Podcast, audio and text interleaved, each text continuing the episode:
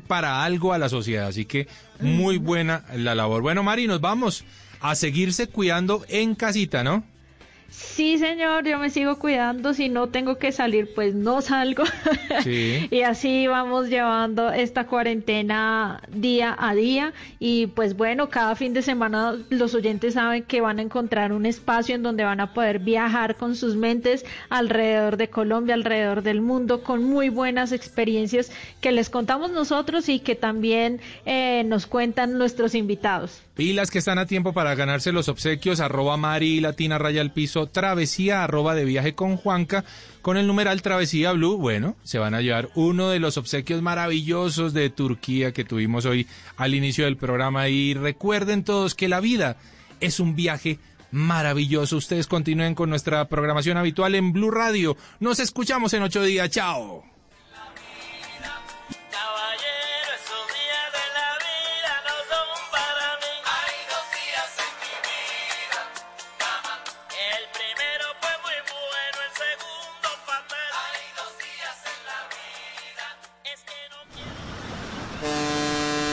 Esto es Travesía Blue.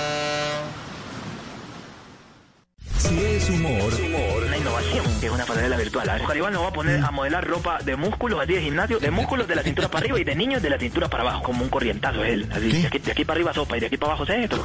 Pues está. en Blue Radio. Llegó nuestra Crazy, buenas tardes. ¡Hey, compañeros! ¿Está Pedrinchi por ahí? Sí, firme, firme. Entonces, vamos, vamos. Ah, ah, ah, ah, ah, ah. Suavecito, suavecito. Ah, ah, ah, ah, ah, ah. Suavecito, suavecito. Pedrinchi, te hacen falta más clases de baile, de verdad. De verdad que te hago mucha falta. Tiene más carisma un delegado de rimas, juegos y espectáculos. Voz Populi. ¿Cómo le va? ¿Cómo se llama usted? No. Se llama Joaquín Che. Joaquín Che. Hombre, mira, no me tiene cuatro mal. El nombre que está. ¿Usted quién es que le gusta? Mamá ¿Quién? De lunes a viernes desde las 4 de la tarde. Si es humor, está en Blue Radio, la nueva alternativa. Voces y sonidos de Colombia y el mundo en Blue Radio y bluradio.com, porque la verdad es de todos. Ya son las 4 de la tarde, dos minutos. Soy Javier Segura y esta es una actualización de las noticias más importantes de Colombia y el mundo en Blue Radio y bluradio.com. Tirado a la entrada del servicio de urgencias de una IPS en Quibdó, falleció un hombre de 78 años, a quien, según los eh, familiares, le negaron la atención oportuna. A esta hora, autoridades del Chocó adelantan una reunión para determinar lo sucedido. Valentina Herrera. Indignación ha generado lo ocurrido esta mañana en Quibdó, Chocó, en lo que sería un caso de negligencia médica.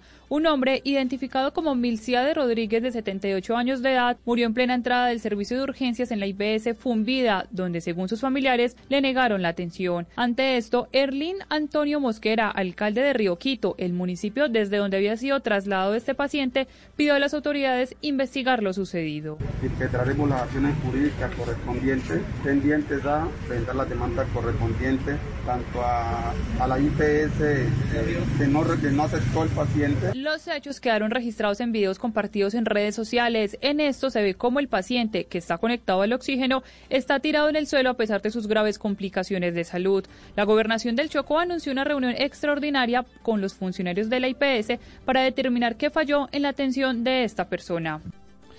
4 de la tarde y tres minutos y mucha atención que el Ministerio de Educación acaba de publicar los lineamientos para la prestación del servicio de educación en casa y en presencialidad bajo el esquema de alternancia y la implementación de prácticas de bioseguridad. Son orientaciones para el retorno gradual y progresivo a la presencialidad bajo el esquema de alternancia.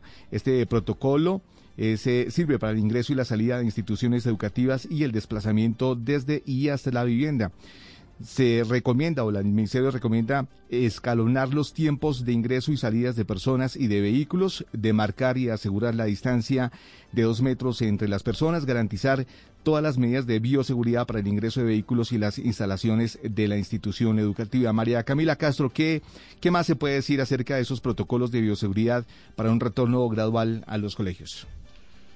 Javier, buenas tardes. Mire, son 12 orientaciones que da el Ministerio de Educación. Otra es la orientación ante situaciones agudas o casos probables o confirmados de contagio por COVID-19 que se presenten en la comunidad educativa. El establecimiento ante esto deberá desarrollar estrategias que le permitan realizar un reporte temprano y efectivo si se presenta un caso probable o confirmado de COVID-19 de un familiar o contacto estrecho con algún miembro de la comunidad educativa. Este reporte debe recoger información sobre datos personales, nombre, edad, persona de contacto, teléfono, EPS, RH, también los síntomas que tiene, como tos, fiebre o malestar estomacal, además de la acción que harán, que sería el aislamiento provisional dentro de la institución educativa, llamada al hogar y también indicaciones sobre el aislamiento preventivo en caso. Es importante que la institución educativa identifique las personas con las que tuvo contacto con el fin de notificarlas y hacer seguimiento para establecer si otras tuvieron síntomas. Además, se debe considerar el cierre del establecimiento educativo por mínimo 24 horas para realizar la limpieza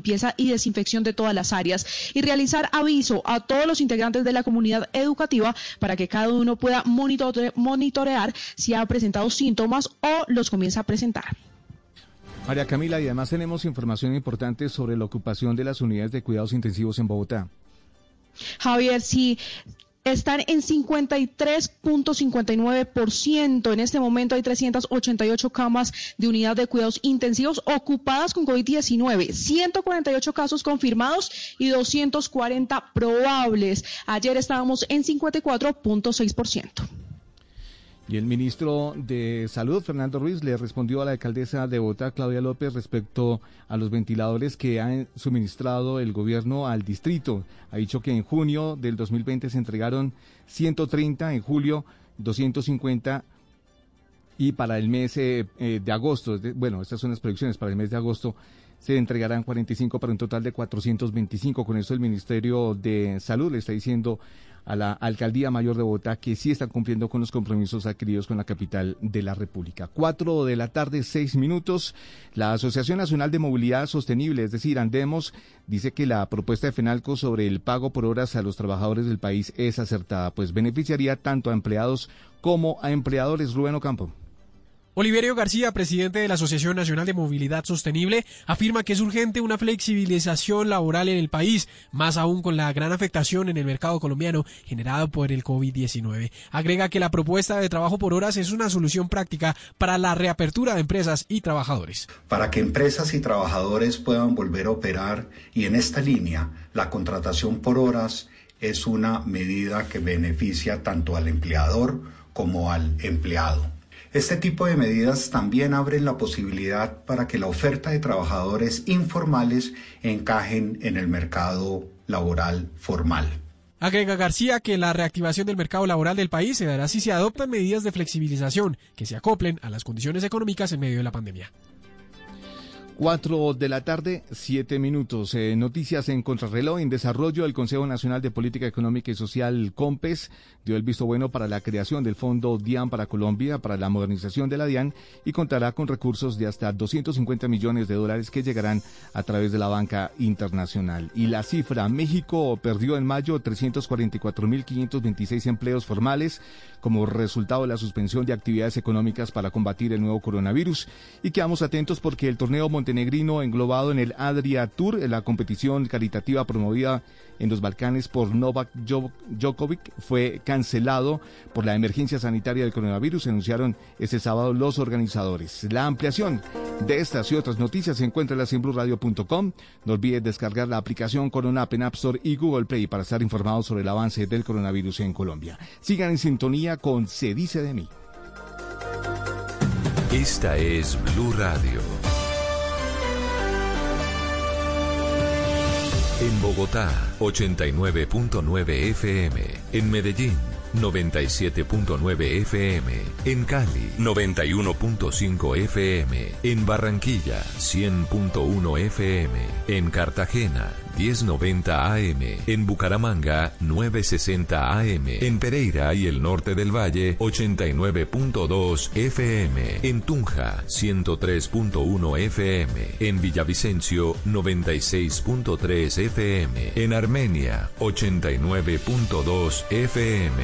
En norte de Santander, 97.7 FM. En Neiva, 103.1 FM. Y en Córdoba, 96.0 FM. También en bluradio.com. En Facebook, Blue Radio Colombia. A través de Twitter en arroba Blue Co. Y en la señal de TDT.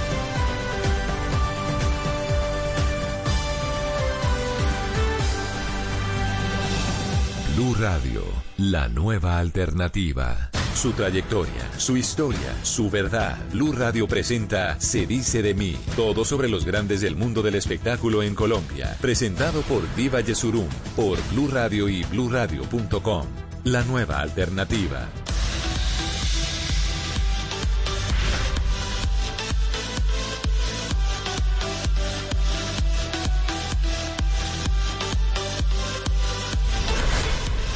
Hola, yo me llamo Juan Antonio Juan Bautista Gosaín Abdala. Soy el único ser humano que se llama Juan dos veces. Esta es, aquí comienza pues, mi verdadera historia en Se dice de mí. Bienvenidos. Escritor, cronista, periodista, locutor, un letrado por donde lo miren, un lector incansable, quien solo habla cuando tiene algo importante para decir. El mejor novelista de la lengua es Cervantes, el segundo es García Márquez. Este hijo de San Bernardo del Viento salió del pueblo y nunca más regresó, ni siquiera el día que falleció su padre. No quiero confrontar mis recuerdos de San Bernardo del Viento con la realidad de hoy. Defiende su costa caribe como pocos. Perezosos los, los costeños. Quiero verlo a usted en un algodonal de esos, recogiendo algodón a la una de la tarde con el solazo. ¿Flojos? Su matrimonio con Margot Richie fue muy sonado entre el gremio de periodistas. La mitad considera que el matrimonio durará cuatro meses y la otra mitad considera que durará dos meses. Hablar con Gozaín es recordar la historia de Colombia. El asesinato de don Guillermo Cano, yo estaba en la radio. No pude abrir la boca. Aquí comienza, se dice de mí. Esa es la historia, esa es la leyenda. Yo escribí ese cuento.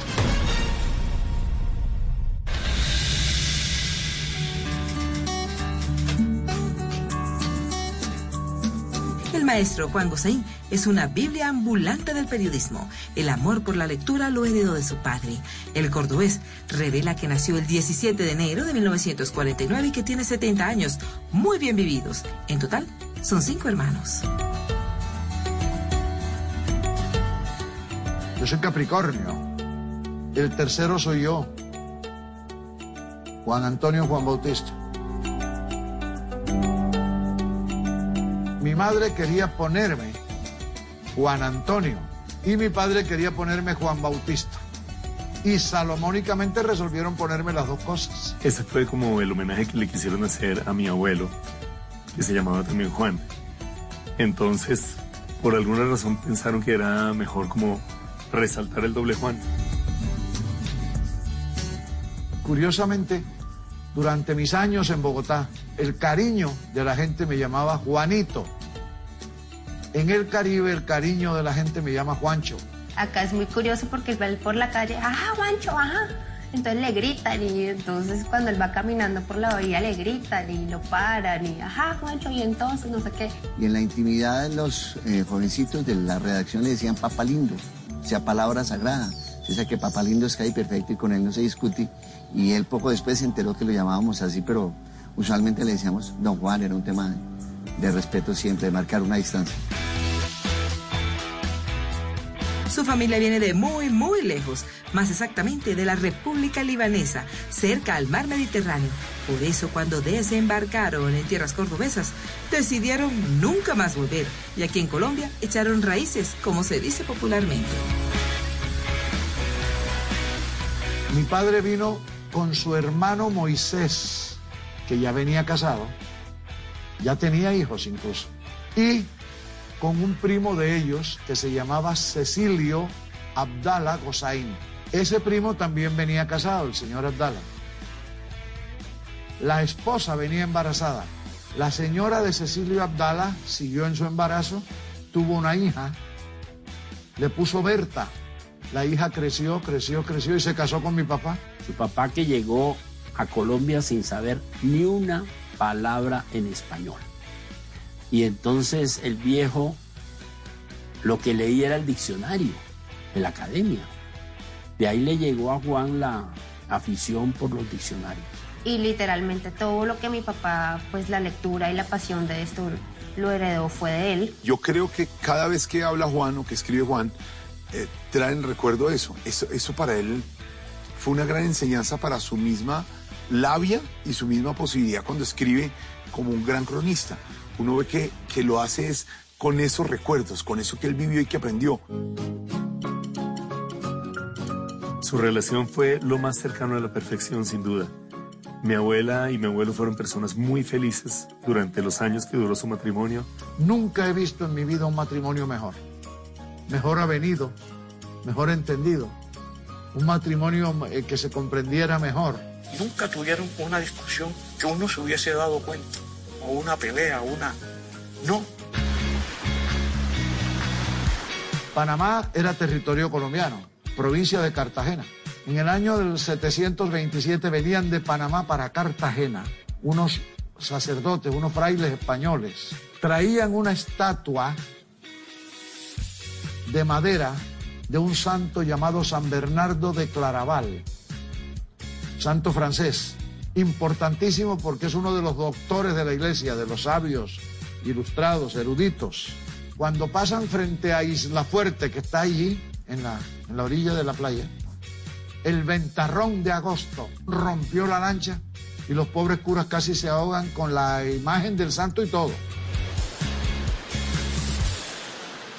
Cuando llegaron a la orilla, agradecidos, ahí en la playa pusieron la estatua, fundaron un pueblo y en agradecimiento a la brisa que los empujó a la orilla, al pueblo lo llamaron San Bernardo del Viento. Lo más increíble de todo es que sabe qué día era. 20 de agosto, el día de San Bernardo en el calendario católico. Era un pueblo muy pequeño, dos mil habitantes. Tenía estas virtudes que yo no olvidaré nunca, que fueron las lecciones mejores que aprendí en mi vida, la solidaridad de unos con otros. Yo recibí de mi padre el amor por los libros, de mi madre el amor por la gente mi madre y mi padre se convirtieron en una especie de patriarcas del pueblo. Mi padre nunca salía de su casa a ninguna parte, ni a la esquina. Llegaban los vecinos del pueblo a decirle, queremos que nos bautice el niño. Y entonces él, que se llamaba Juan Gosaín, decía, con mucho gusto, pero yo no voy. Que vaya mi hijo que se llama como yo y queda padrino Juan. Entonces mi hermana Janet era la madrina de todo el pueblo y yo el padrino. Entonces, esa gente también les pedía consejo. Yo oí, yo oí, señores, ir donde mi papá decirle, don Juan, el hijo de fulano, se quiere casar con mi hijo. A mí ese muchacho no me gusta, pero si usted está de acuerdo, yo los dejo casar. Era una especie de ejercer una autoridad moral sobre el pueblo, oriental. No había un colegio, no. Había un salón de clases, uno. Se llamaba Instituto Libre y era un saloncito de clase con techo de palma y el piso de tierra. Recuerdo que el castigo a los que nos portábamos mal era que nos tocaba regar el piso con la regadera, el agua de la regadera para que no se levantara la polvareda. A mí me tocaba casi todos los días regar el piso el profesor de ese colegio era un genio de la educación. El profesor Paut, Manuel Joaquín Paut, se llamaba, lo llamaban Canaval. Todas las materias las dictaba él, él dictaba historia, él dictaba geografía, matemática, geometría, ortografía, que en esa época había ortografía. Él admiraba mucho a ese profesor, precisamente por eso, porque él enseñaba de una manera distinta. Enseñaba así a campo abierto, enseñaba con los ejemplos. Por eso creo yo que a mi papá jamás se le olvidaron las enseñanzas de ese maestro. Ahí estudié primero y segundo de primaria, primero, segundo y tercero. Ya no había más. Entonces me mandaron a Cartagena, en el Colegio de la Esperanza, que es un orgullo para mí, un super colegio era ese. Éramos 3.000 estudiantes. Yo me quedé con la boca abierta cuando descubrí que en mi colegio había más gente que en mi pueblo. Se volaba del colegio, países, a las reuniones de literatura. La mayor parte de su vida la ha dedicado al periodismo. Eso lo llena de satisfacción y saca pecho porque siente que tiene la conciencia tranquila cuando pone la cabeza en la almohada. Ahí duerme como un bebé. Y desde el primer día, como hacían los caballeros de la antigüedad, en el escudo hice inscribir la consigna de mi vida. La verdad por encima de todo. No tengo más talento que mis colegas. Lo que sí he luchado toda la vida es por defender la verdad, por decir la verdad, por decirla imparcialmente, por no asumir partido por nadie. Y le tocó pues toda una época muy convulsionada porque la radio de él fue la del narcotráfico, la de los años 80, eh, la de Armero, la del Palacio de Justicia. Un hombre que sabe diferenciar lo que es el periodismo de lo personal y lo familiar. Siempre él ha sido muy correcto en eso y muy enfático en marcar lo que no le gusta y ser muy correcto en su trabajo, en su vida. Es un, un periodista referente, sin lugar a dudas, en Colombia para todos los que hacemos este oficio. Juan tiene la fórmula, y la fórmula es elemental a mi manera de ver. Yo creo que el, al periodista se le exige honradez. Su debut en los medios de comunicación fue en 1959. En Cartagena había un modesto periódico vespertino muy pequeño, tamaño tabloide, tamaño alargado, que se llamaba El Pueblo. Yo era estudiante, yo tendría 15 años y tenía un extraordinario profesor de español y literatura. Toda la ciudad lo conocía como el Papa Guerrero, porque él decía, medio en broma, decía muchachos, todo lo que yo diga anótenlo, porque no lo sé sino yo, y además yo nunca me equivoco, y le pusieron el Papa y se quedó el Papa, como era infalible. Él escribía en ese pueblo en ese periódico El Pueblo. Y un día llegó y me dijo, yo sé que a ti te gusta escribir, allá en el periódico están necesitando contratar un muchacho para unas crónicas deportivas. Y yo que necesitaba la platica, me fui para el periódico y me dijeron que querían que yo fuera los sábados y domingos, que no estuviera castigado, al estadio de béisbol de Cartagena el estadio 11 de noviembre, y les escribiera para la edición del lunes lo que en béisbol se llama los numeritos, las cifras del partido, y me pagaban un peso. Y escribí una columna que se llamaba Minarete. Un minarete es la torrecita esa que hay en las murallas de Cartagena para los vigías, para mirar. Es palabra árabe, a mí me sonaba muy bella. Y entonces escribía la columna Minarete y firmaba por Dimitri Karamazov. Dimitri Karamazov es uno de los hermanos Karamazov de la novela de Dostoyevsky. Y entonces, ¿cómo va a haber un señor escribiendo de béisbol que sea ruso? Lo que yo estaba tratando es de que mi familia no se diera cuenta de que en vez de estudiar estaba escribiendo sobre béisbol. Por eso es el seudónimo. Juan Gosaín está contándole su historia de vida a Colombia Se dice de mí, el programa que muestra la vida de las celebridades sin máscaras. En Colombia no había facultades de periodismo, pero eso no se estudiaba. Eso se ejercía con vocación. Ya regresamos con Se dice de mí. Este domingo, en Sala de Prensa Blue. La cadena perpetua para violadores y asesinos de niños tiene con los pelos de punta a los más reputados penalistas del país Uno de ellos nos cuenta por qué. El corte de cuentas de los primeros 100 días desde que el COVID-19 llegó a Colombia.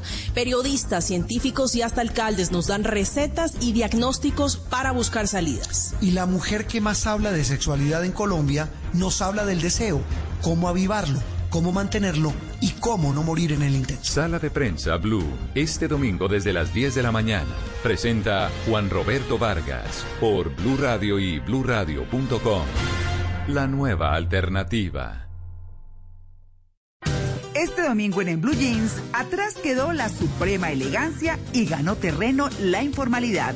Hablaremos de la nueva moda con Pilar Castaño. En la primera vez, la primera manejando, le damos algunos consejos. En Maratoneando hablaremos con el director Armando Bo de su nueva serie en Amazon Prime Video. Bienvenidos a toda la música y el entretenimiento en En Blue Jeans de Blue Radio. En Blue Jeans, este domingo de 7 a 10 de la mañana por Blue Radio y bluradio.com. La nueva alternativa. El balón venía para Faustino Aprila, con él está Altamirano. Muchas veces caí, pero siempre tuve que levantarme. Que no me tases de sinvergüenza, que ese es un vago y todo lo demás. Siempre hablaron de mí y solo podía contestar en la cancha. Velocidad por la parte derecha, continúa allí, despide el centro. Y el gol, el tercero. Gol de Asprilla. Cuando las cosas eran difíciles, más fuerte tenía que ser. Más me tenía que esforzar. Siempre tenía que dar más. No era por mi familia la cual amo, no era por el dinero y mucho menos por las mujeres. Tampoco por mí. La verdad era por el fútbol. el tiro vamos al cuarto, el tiro increíble, increíble, increíble. Soy Faustino Esprilla y estoy con Javier Hernández y el equipo de Blog Deportivo en Blue Radio. En cuarentena o en normalidad, hacemos lo que sabemos hacer. Radio. Blog Deportivo, lunes a viernes a las 2 de la tarde. Ay, Fausto, ya. Ya no más. Estoy en la radio. Blue Radio, la nueva alternativa. Hola, ¿cómo están a todos? Soy Rodrigo Garduño, creador y fundador del programa 54D. Los invito este domingo aquí a Generaciones Blue para que hablemos eh, de la importancia de hacer ejercicio en casa y de todo lo que a usted le puede ayudar a tener una versión más saludable. Los esperamos. Generaciones Blue, este domingo a las 12 del día. Generaciones Blue por Blue Radio y bluradio.com. La nueva alternativa. Continuamos con Se dice de mí. Continuamos en Se dice de mí con la vida del maestro del periodismo Juan Gozaín, quien le está contando al país cómo han sido sus 70 bien vividos años, sus triunfos, decepciones, el amor y la pasión que le imprime a cada cosa que hace. Su sueño inicialmente era ser abogado. Yo termino bachillerato en Cartagena en el año 65, si no estoy mal. Sí. Y yo quería estudiar Derecho, pero mi familia no tuvo dinero para enviarme a estudiar. Yo sé que mi padre no hubiera sido la persona indicada para eso, porque tarde o temprano él hubiera dicho, soy incapaz de acusar a un inocente o defender a un culpable solamente porque me están pagando. Entonces me matriculé en Escolombias, Escuelas Colombianas de Alto Comercio y Finanzas, en Cartagena. Durante seis meses hice un cursito que por ahí veo cuando escriben la vida mía, dicen que yo hice un curso de contador público. No, no, no, no, eso es un tema. Era un humilde curso de, de aprendiz de contabilidad. Y cuando estaba trabajando en el molino, ocurrió otro de esos milagros insólitos que ocurren en San Bernardo del Viento. Un día comenzaron a llegar a San Bernardo del Viento unas cajas de madera. Algunas eran más grandes que las casas de San Bernardo del Viento. Y no iban dirigidas a nadie en particular. Y eso comenzó la gente del pueblo. lo- Ojo, no tocan esas cajas, que eso es una bomba atómica que mandaron los gringos. Nadie se atrevía a abrir, abrir eso, era como, ¿qué hacemos? Y una noche, muchachos traviesos, Roberto Luna, que era el cajero pagador del molino de arroz, y yo, que era el auxiliar de contabilidad, nos metimos, nos saltamos la paredilla de la alcaldía a ver qué es lo que hay en esas cajas. Abrimos la tapa de una caja y fue peor. Lo que encontramos arriba fue una hoja de papel, pero en inglés. Y comenzamos a traducir. Era un hospital prefabricado. Aquellas cajas llevaban camas, microscopios, algodón. Resulta que unas monjas inglesas y españolas que habían estado en San Bernardo del Viento haciendo labor humanitaria, cuando volvieron a Londres le dijeron a su institución, llamada Hospicio San José en Londres, hombre, ahí hay un pueblito, San Bernardo del Viento, no hay, no hay un hospital, no hay nada, no hay cómo atender a los enfermos y mandaron el hospital de regalo. En ese momento dijeron, ah, bueno, qué bien, es un hospital, viene con todo, insumos, etcétera. ¿Y ahora qué hacemos con eso? se le dio por decir esto no se puede quedar así, que nadie lo conozca. Una cosa que viene de tan lejos. Y, una, y un hospital tan, tan completo, no, no, esto hay que darlo a conocer. Y escribió la famosa carta desde San Bernardo del Viento que aparecían en El Espectador. El Espectador era el único periódico que llegaba a San Bernardo del Viento casi siempre con dos o tres días de retraso. Ahí busqué y decía director Guillermo Cano. A los 10 días salió publicado. Se llamaba como yo le puse de título además. Esto tiene que ser un milagro. Pero le había puesto Guillermo Cano de su cosecha un antetítulo. Carta desde San Bernardo del Viento. Mi padre dice constantemente que si no me equivoco, fue de García Márquez que sacó esa frase. Si quieres ser internacional, aprende a escribir tu aldea. Esto fue lo que García Márquez hizo con 100 años de soledad. Y eso fue lo que mi papá hizo cuando contó la historia de ese hospital, de escribir su aldea. Pues yo creo que eso fue lo que lo catapultó. Digamos que él es un gran cultor de ese género periodístico, lamentablemente en vía de extinción, ojalá no, que es la crónica. Lo que le encantó a Guillermo Cano, como a todo el mundo, fue el nombre del pueblo y para poder ponerle cartas de San Bernardo del Viento las publicó. Él siempre ha tenido, como García Márquez, confunde la realidad con la ficción. Y era eso, tener la capacidad, la experiencia, el conocimiento y el buen gusto para identificar una pluma valiosa. Durante dos años consecutivos escribió para El Espectador, hasta que un día don Gabriel Cano que vivía en esa época. Guillermo Cano y el mono Salgar.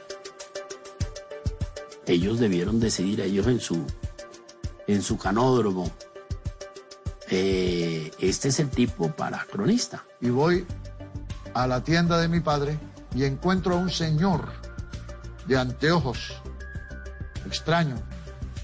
Me dice, yo soy Nicolás Chadit también árabe, también libanés.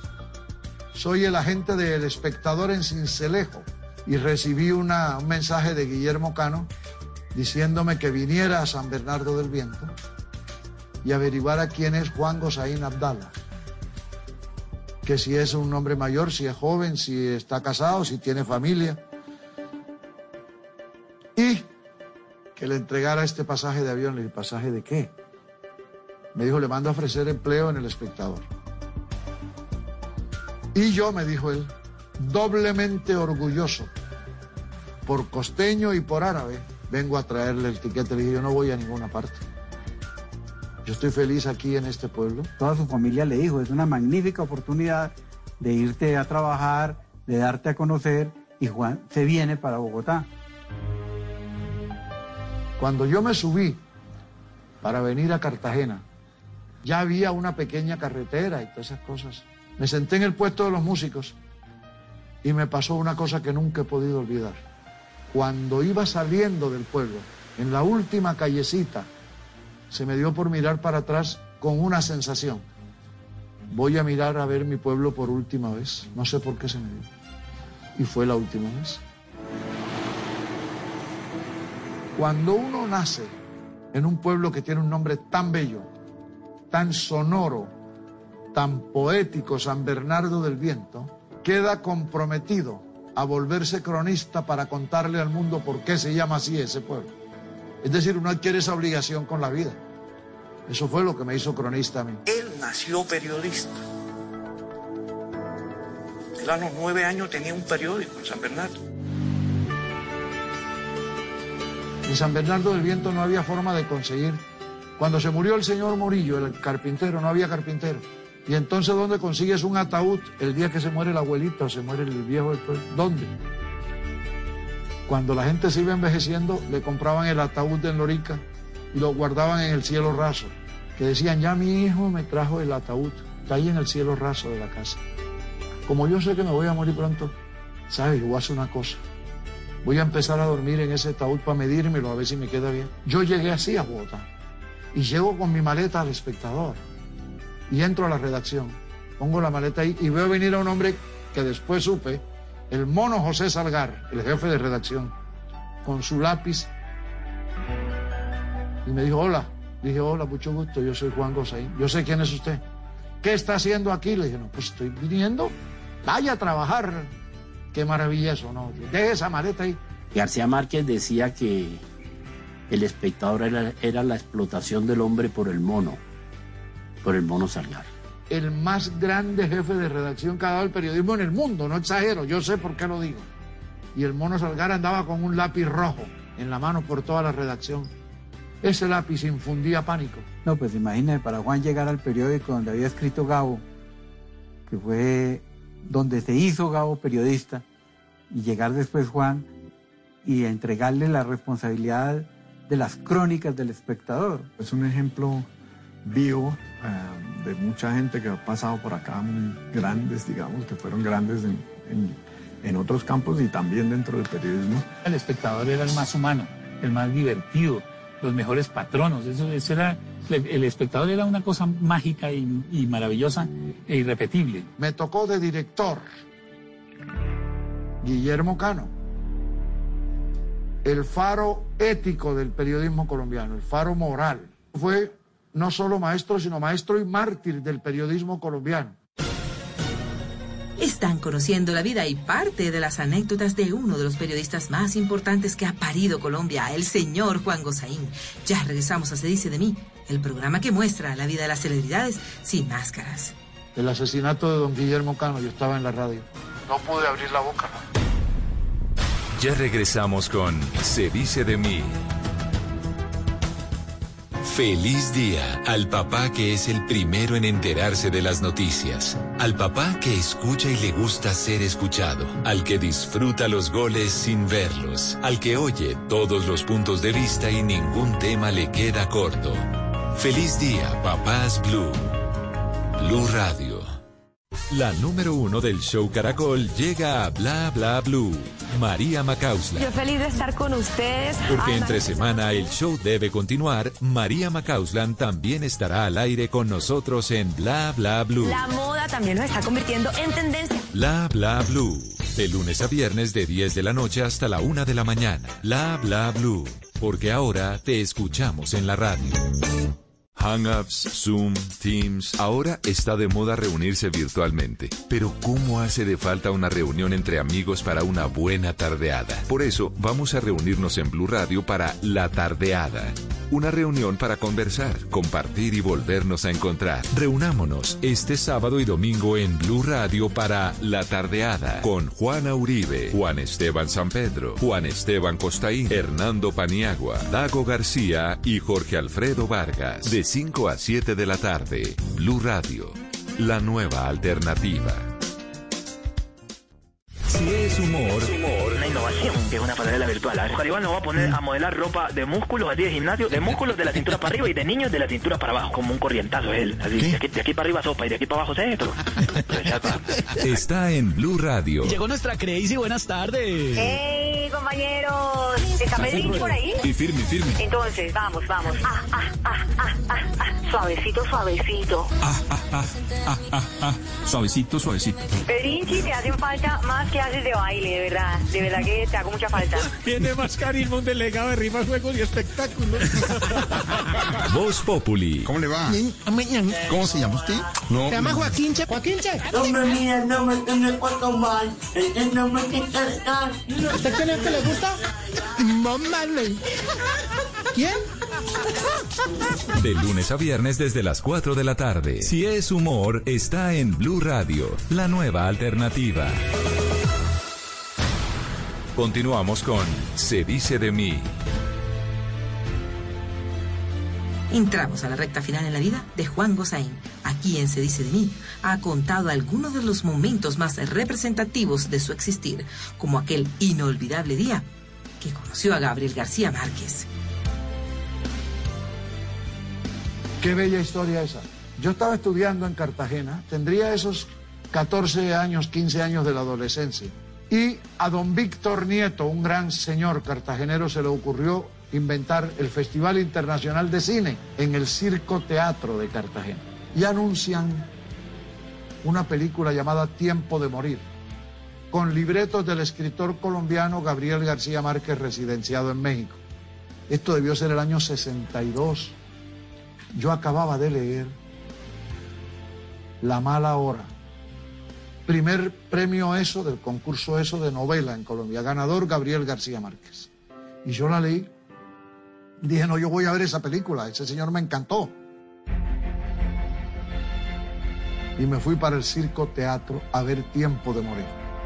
Estoy sentado viendo mi película en aquella claridad porque fue de día, cuando Juan Sayago, el protagonista de la película, regresa a su pueblo después de pagar una condena de cárcel porque mató a un hombre en un duelo. Y entonces regresa Sayago a su pueblo después de pagar la condena y se encuentra con la novia que dejó en el pueblo. Y ella le dice, él le dice a oye, nunca me escribiste, me prometiste que me ibas a escribir a la cárcel. Y él le dice, sí te escribí a la cárcel de San Miguel el Alto, que es un pueblo en México. Pero me la devolvieron, la carta, diciéndome que te habían trasladado a la cárcel de San Bernardo del Viento. Yo casi me desmayo. Cuando termina la película yo quedé con el tema y vi un grupo de personas extrañas conversando en la puerta de, de salida del circo teatro. Pregunté quiénes son. Me dijeron los mexicanos, el productor, algunos actores y el señor que está con la pierna, con el pie recostado a la pared así, hablando con ellos, es Gabriel García Márquez, el escritor que hizo la película. Y se le acerca y lo busca y le dice, maestro, ¿usted por qué nombra a San Bernardo del Viento? Mi hombre, por una razón lógica, me parece un nombre bellísimo. Y siempre me ha llamado la atención y por eso lo usé. Me fui. Ahí conocí a García Márquez. 40 años después, el otro día, le dije, oye Gabo, hay una cosa que toda la vida me ha llamado la atención. ¿Por qué en tu película, Tiempo de Morir, aparece San Bernardo del Viento? Y me dice, ¿me vas a seguir fregando con la pregunta de la puerta del teatro? Se acordó de que la primera vez que nos habíamos visto era en la puerta del teatro. Y lógicamente era un, como un, buen discípulo de García Márquez, sin ser pues un imitador de García Márquez, sencillamente un admirador, un seguidor, un conocedor de García Márquez. Obviamente Juan es mucho menor que García Márquez, y se vuelven amigos, entrañables amigos. Varias veces los vi reunidos en la casa y compartiendo con ellos, que eran obviamente momentos inolvidables también para mí, era una cosa como, o sea, Dios mío, aquí hay dos grandes cerebros de la literatura colombiana y escucharlos hablar era absolutamente fascinante. Toda una vida, ¿no? Yo esto es más que un matrimonio, mejor dicho, o sea, literalmente yo puedo decir que ellos estuvieron casados por 50 años. Gabo admiraba mucho a Juan Gosaín, seguro, muchísimo. Por algo que yo creo que tienen los dos en común y que posiblemente tenía Ernesto Macauslan, que era esa parte de periodistas, cronistas, escritores eh, y costeños. Su relación con Gabo, yo creo que la mantiene y la mantiene es a través de sus libros, a través de ese lenguaje de los libros de Gabo, a través de la escritura, a través de esa imaginación, a través de ese mundo imaginario de Macondo, a través de ese mundo espectacular de la costa. El mejor novelista de la lengua es Cervantes, el segundo es García Márquez. Y donde las estirpes condenadas a cien años de soledad tengan por fin y para siempre una segunda oportunidad sobre la tierra. En el mes de octubre de 1982, hace ya 37 años, yo trabajaba en Caracol Radio en Bogotá. Yo, algún amigo, cuyo nombre no voy a dar porque forma parte del secreto, me dijo, estate pendiente de las noticias internacionales, porque el premio Nobel de literatura se anuncia o el segundo o el tercer jueves de octubre.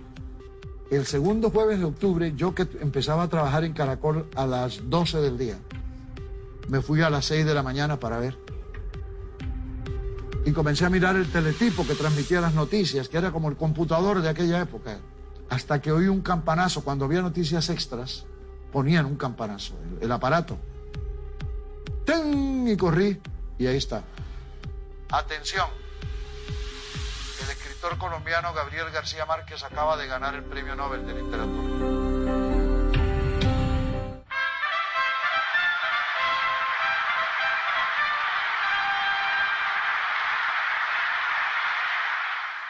Arranqué la hoja, yo pesaba 105 kilos en Bogotá, ¿sí? Arranqué la hoja y me subí corriendo del tercer piso donde estaba la redacción hasta el sexto, creo, donde estaba la cabina.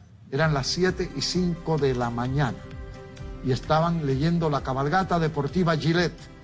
Y yo le dije al locutor que se quitara y entré sin presentar extra ni nada. Dije, atención, García Márquez acaba de ganar el premio Nobel. Atención, repito, García Márquez. Y entonces salí a respirar y así yo todo. Esa es la noticia más emocionante que yo haya suministrado. Además, porque fui el primero que la dijo, estaba ahí atento a eso. Recibir esa noticia, pues, era lo más placentero que nosotros hemos podido oír en los últimos 50 años, digamos. O digamos, en, en 100 años de soledad. Las dolorosas son muchísimas, porque nos ha tocado vivir, además como periodistas, es decir, como informadores, nos ha tocado vivir una época monstruosa de violencia, de locuras, de crímenes. Fue asesinado el doctor Guillermo Cano Izaza por sujetos que se movilizaban en una moto. Bueno, el asesinato de don Guillermo Cano, yo estaba en la radio. No pude abrir la boca.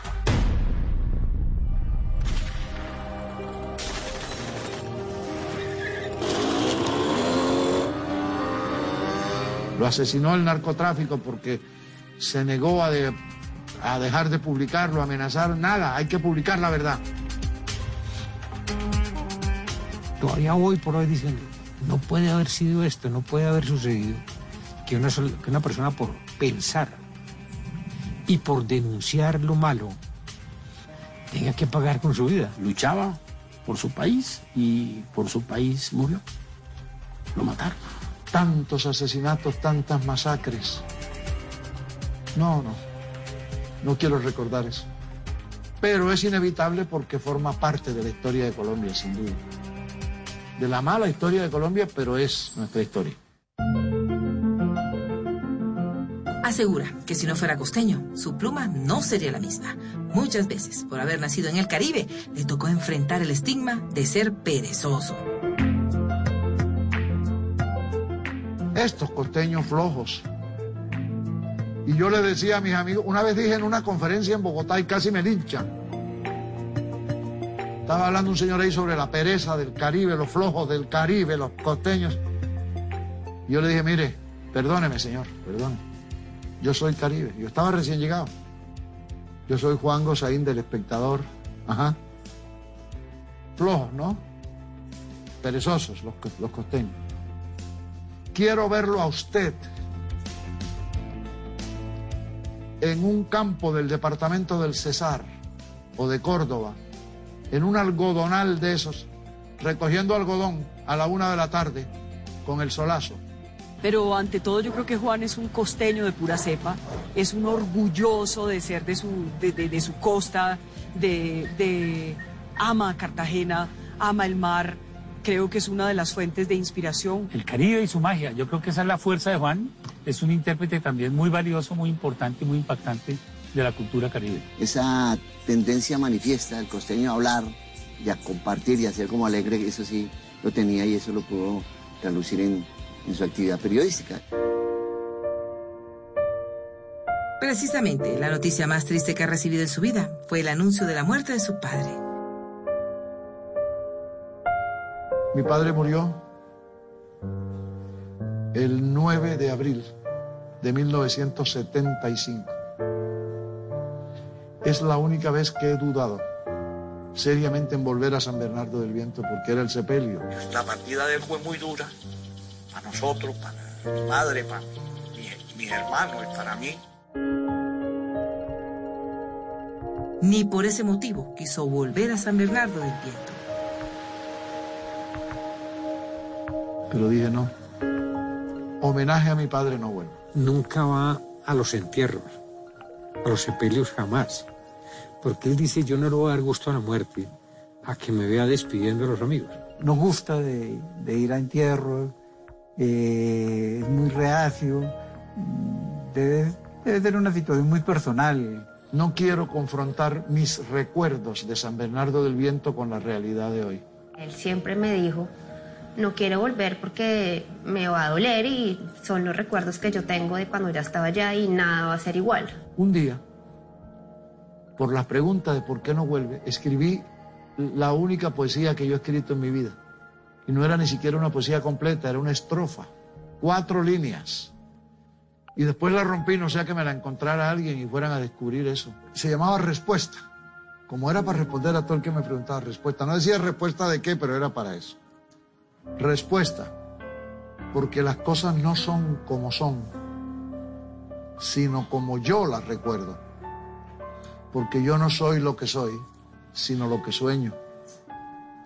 San Bernardo del Viento, mi vida allá, mi amor incancelable por esa gente, por ese pueblo, por mi tierra, mis paisanos, se quedó para siempre como yo lo dejé la mañana en que salí. Que él guardaba esa grata infancia de niño, el afecto de su padre y volver allí, no encontrarlo, no encontrar a sus amigos, él quería guardar eso en su imaginario. Reñiría con sus recuerdos y sus nostalgias y sus, y sus imágenes que tiene en la mente. Y como para Juan Gosaín todo es una crónica. Pues es una postura bien interesante. Él quiere conservarle en la memoria ese pueblo que lo vio nacer y que, pues, en el cual pues tuvo su infancia. Yo creo que todo el país sabe que él es de San Bernardo del Viento y si él no volvió, eh, lo hizo muy bien porque hizo muy famoso su pueblo a través de sus historias. Y como hombre también ha recibido varias noticias que le han alegrado al existir, pero una en particular le dio un motivo para vivir. ¿Quiere que sea sincero? ¿Quiere que se lo jure por lo más sagrado? El día en que Margot me dijo que sí, que se casaba conmigo. Y se casaron en un matrimonio súper súper improvisado. A mi papá le prestaron un vestido, a mi mamá le prestaron otro vestido. Eh, el ramo fue como súper improvisado, pero dijeron, si no nos casamos hoy, no nos casamos nunca. Y generaron esa sociedad que ha sido exitosa en todos los hechos, eh, sobre todo los personales, los hijos, la familia. Vamos a cumplir 35 años de casados. Yo creo que para Juan eh, lo más importante de su vida, sin lugar a dudas, siempre nos lo demostraba, era Margot. Y lo que yo recuerdo es que mis colegas en Bogotá, en broma, claro, se burlaban de Margot y de mí. A Margot no se meten porque ella sí les da, Margot es brava. En El Espacio, que era el periódico vespertino de la época, periódico de los crímenes y las noticias sensacional, salió a los tres o cuatro días de casados una notica que decía, se casaron los periodistas Juan Gosaín y Margot Richie. Y al final decía el autor, decía, están divididas las opiniones entre el gremio periodístico de Bogotá. La mitad considera que el matrimonio durará cuatro meses y la otra mitad considera que durará dos meses. Llevamos 35 años. Y es una pareja muy feliz, son muy queridos, eh, con sus hijos, su familia. No, eso es un matrimonio ejemplar. Lástima que don Juan todo el tiempo esté asustado por doña Margot, porque ahí sí existe el matriarcado de verdad, verdad. Él no hace sino que lo que diga doña Margot. Y el otro día pregunté no se puede uno alegrar de eso, pero me, me dio risa. El otro día pregunté por fulano que había escrito la nota y me dijeron se ha casado cuatro veces. Él fue el que se casó cuatro veces y yo no. Juntos conforman una familia donde reina el amor y la unión. ¿Cuántos hijos tuvimos? Dos. Danilo el mayor e Isabela la menor. Tiene una muy buena relación. Verlo uno como papá es diferente a ver uno a Juan como el líder cuando trabajaba en RCN Radio, que alguna vez estuve en cabina con él, y ver lo que era el monstruo del periodismo y dirigiendo un programa de radio, a, a- a como papá que es un entregado. Y una cosa que a mí me parece clave también para esa relación, para ese matrimonio, es que ellos nunca se alaban el uno al otro. Al contrario, mi mamá es la principal crítica de lo que hace mi papá y viceversa. Yo creo que Juan no toma decisiones sin consultar con Margot. Margot es su gran amiga, su gran consejera. Con Juan Gosaín hay mucho por hablar. Cada vez que se toca un tema, llega una anécdota, un chiste, una situación cargada de melancolía y añoranza. Pues él eh, hábilmente sabía informar, posicionar, orientar y opinar. Claro, él era el líder de opinión, indudablemente. Se volvió como un papá de, de- de una Colombia traumatizada que buscaba en su voz y en su programa una, un- una fuente confiable. Juan tenía un relato delicioso. Juan siempre tenía una historia. Juan tenía su famoso recreo, por ejemplo, que era con la campanita. Y para mí es una de las personas que más admiro en la vida porque supo retirarse y supo el momento en el cual dar un paso costado. No quedarse en la vida eternamente, hasta quién sabe cuándo, hablando y saliendo en los medios. Él sigue escribiendo y aparece de vez en cuando. Y aparece en los momentos en que tiene que aparecer. Es un hombre que transmite sabiduría y respeto, quien siente que nació para ejercer, según él, el oficio más bonito del mundo, ser periodista. Y ese es su mayor orgullo, porque cada vez que está enfrente de un micrófono, le rinde tributo a la herencia moral e intelectual que le dejaron sus padres. Me siento feliz de haber estado aquí, Juan. Eh, espero que esta charla la podamos extender pronto allá desde las alturas de Salmona, eh, frente a esa maravillosa vista que tienen ustedes y con Margot. Un abrazo grandote. Yo, Juan, solamente le digo que gracias por su amistad. Muchas gracias por la oportunidad de haber compartido tantos años y tantas experiencias. Y le pido el favor de que la próxima vez que nos veamos sea usted el que pague el almuerzo y podamos ir uno que otro vallenato de Alejo Durán para acá. Usted sabe que eso cambia y eso evoluciona. Entonces hagamos el intento, Juan. Que siga siendo el consejero que todos tenemos y que los hombres importantes del país siempre han conseguido en él. Para mí, Juan eh, Gosaín representa una total admiración por un periodismo excelso y puro, por un manejo del idioma y del lenguaje perfecto y por una generosidad eh, a toda prueba. Dios te pague, te quiero mucho. Y si yo tengo uno, un orgullo en mi carrera, es haber podido estar a tu lado. Un beso, te quiero mucho, Juan. A Juan y a Margot un gran abrazo. Ellos saben cómo yo los quiero, cómo los aprecio y cómo los admiro. Juan, mil gracias por todo, por tanta amistad, por haber hecho de mi familia parte de su familia. Te lo he dicho infinidad de veces y ahora te lo digo aquí en público. Todos los días me siento muy orgulloso de ser tu hijo y le doy gracias a Dios por el hecho de que seas mi padre y me hayas enseñado tantas cosas. Un beso grande, chao. y eres y serás el mejor papá del mundo. Y es lo que te dije un día, si me muero, moriría mil veces y reencarnaría mil veces y quisiera ser tu hija en todas las vidas que pudiera tener, porque es el mayor orgullo que yo tengo de ser tu hija. Que siga siendo el que siempre ha sido. Yo siempre le he dicho a él que él es la conciencia de este país. Déjenme decirles esto a los colombianos, a mis compatriotas. Son 50 años de periodismo. Si volviera a nacer, haría exactamente lo mismo que he hecho. El mismo oficio, de la misma manera, eso sí, corrigiendo mis errores. Debo haber cometido muchísimos errores, pero les pido un favor. Créanme, no fueron de mala fe, ni fueron errores voluntarios, ni por trampa. Fueron equivocaciones, ignorancias mías. Lo que más me honra, sinceramente, es la confianza de la gente. No hay ningún valor mayor para un periodista que la credibilidad que pueda generar entre los ciudadanos. Ese es el verdadero premio de un periodista.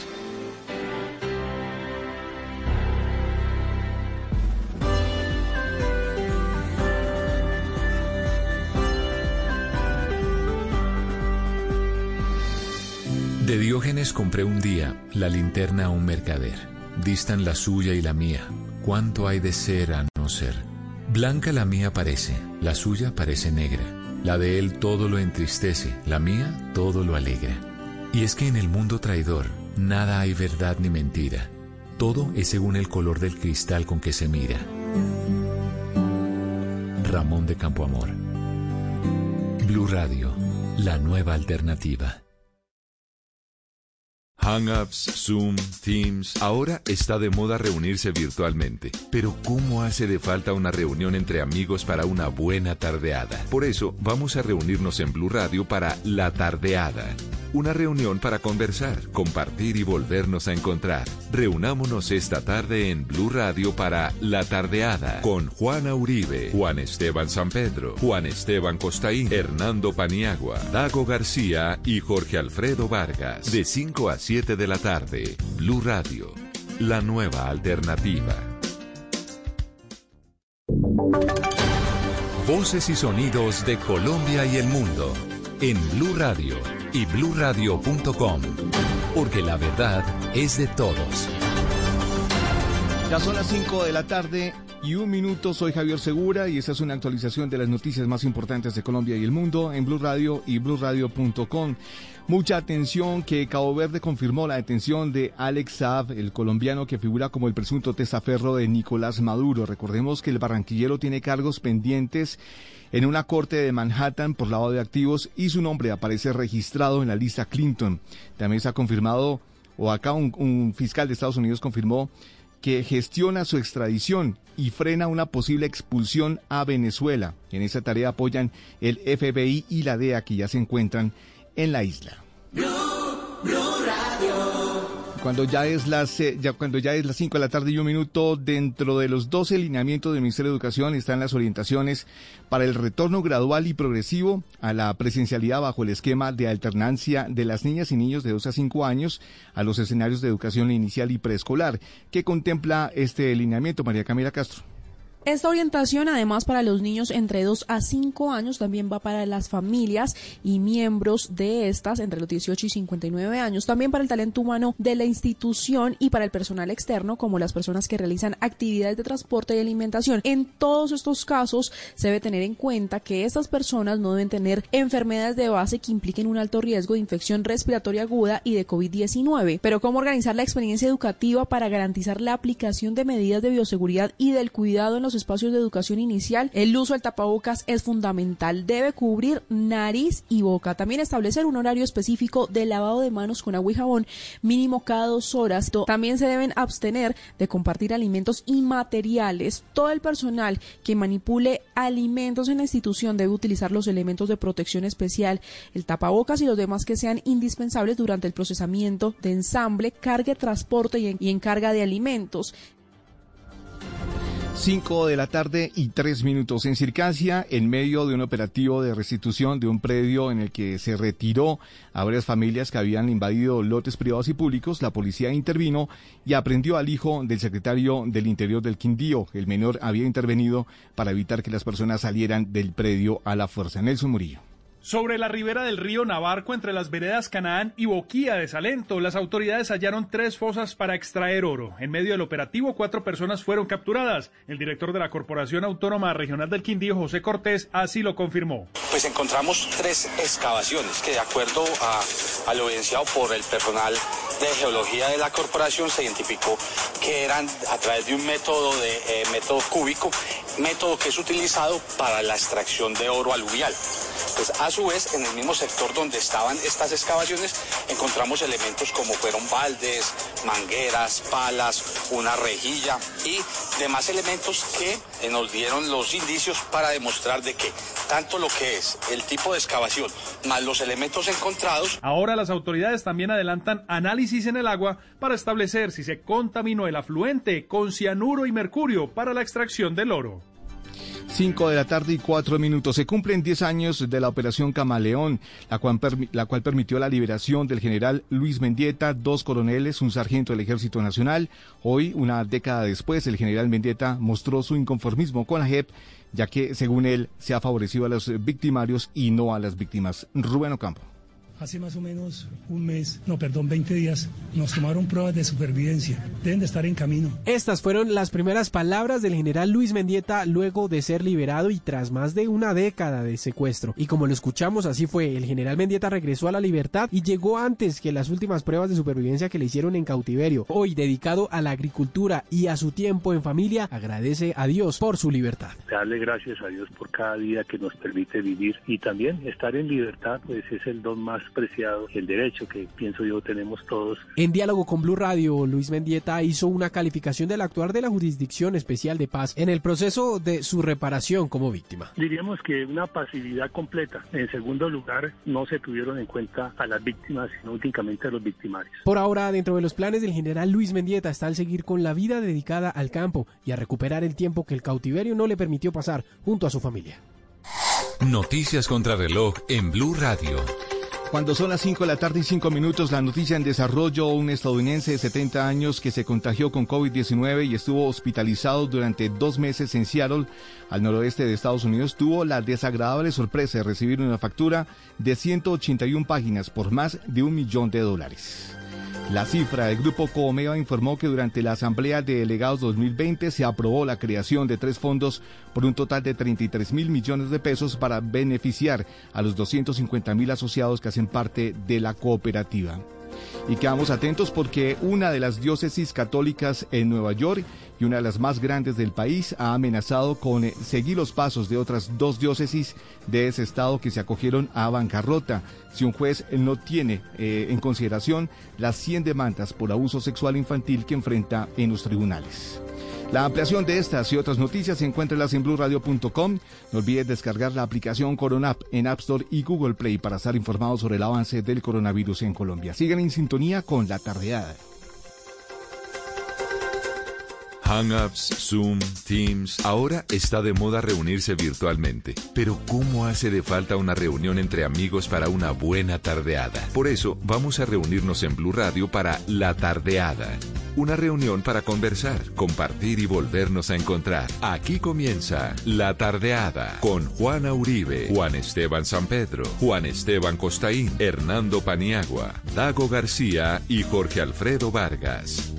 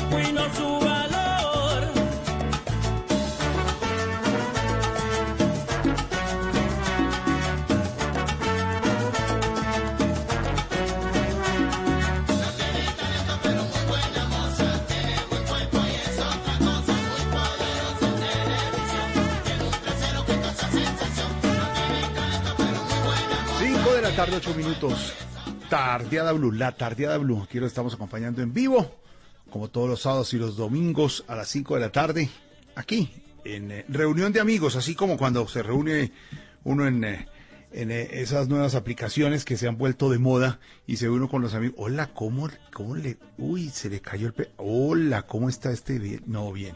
Le ha ido bien en la... 40, la está comiendo. Ay, mira la esposa. Tan lindo el niño, cómo creció. Así, cuando se reúne con amigos uno. Y la tarde de Blue se trata de eso.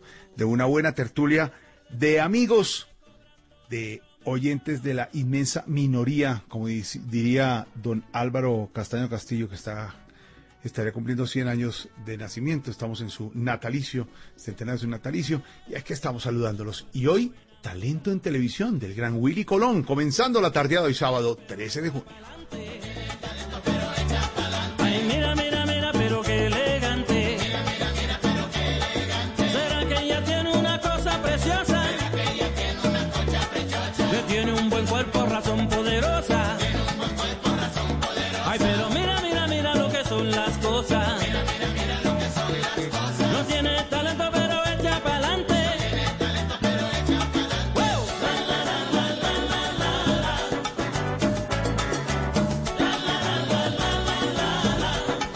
Talento en televisión. Esa es la palabra de, mágica. Televisión, porque hace 66 años, 7 de la noche, desde los estudios centrales de el entonces Instituto de Radio y Televisión, hacían la magia de poder transmitir a ciertos puntos de Colombia, gracias a unas repetidoras en los cerros más altos del país, la señal del general Rojas Pinilla desde el Palacio de San Carlos, ni siquiera el de Nariño, era el Palacio de San Carlos, la sede presidencial, el maestro de ceremonia Julio de Sánchez Vanegas y el general Rojas hacía discurso del comienzo de la televisión en Colombia, que iba a ser una, un instrumento tecnológico al servicio de la gente.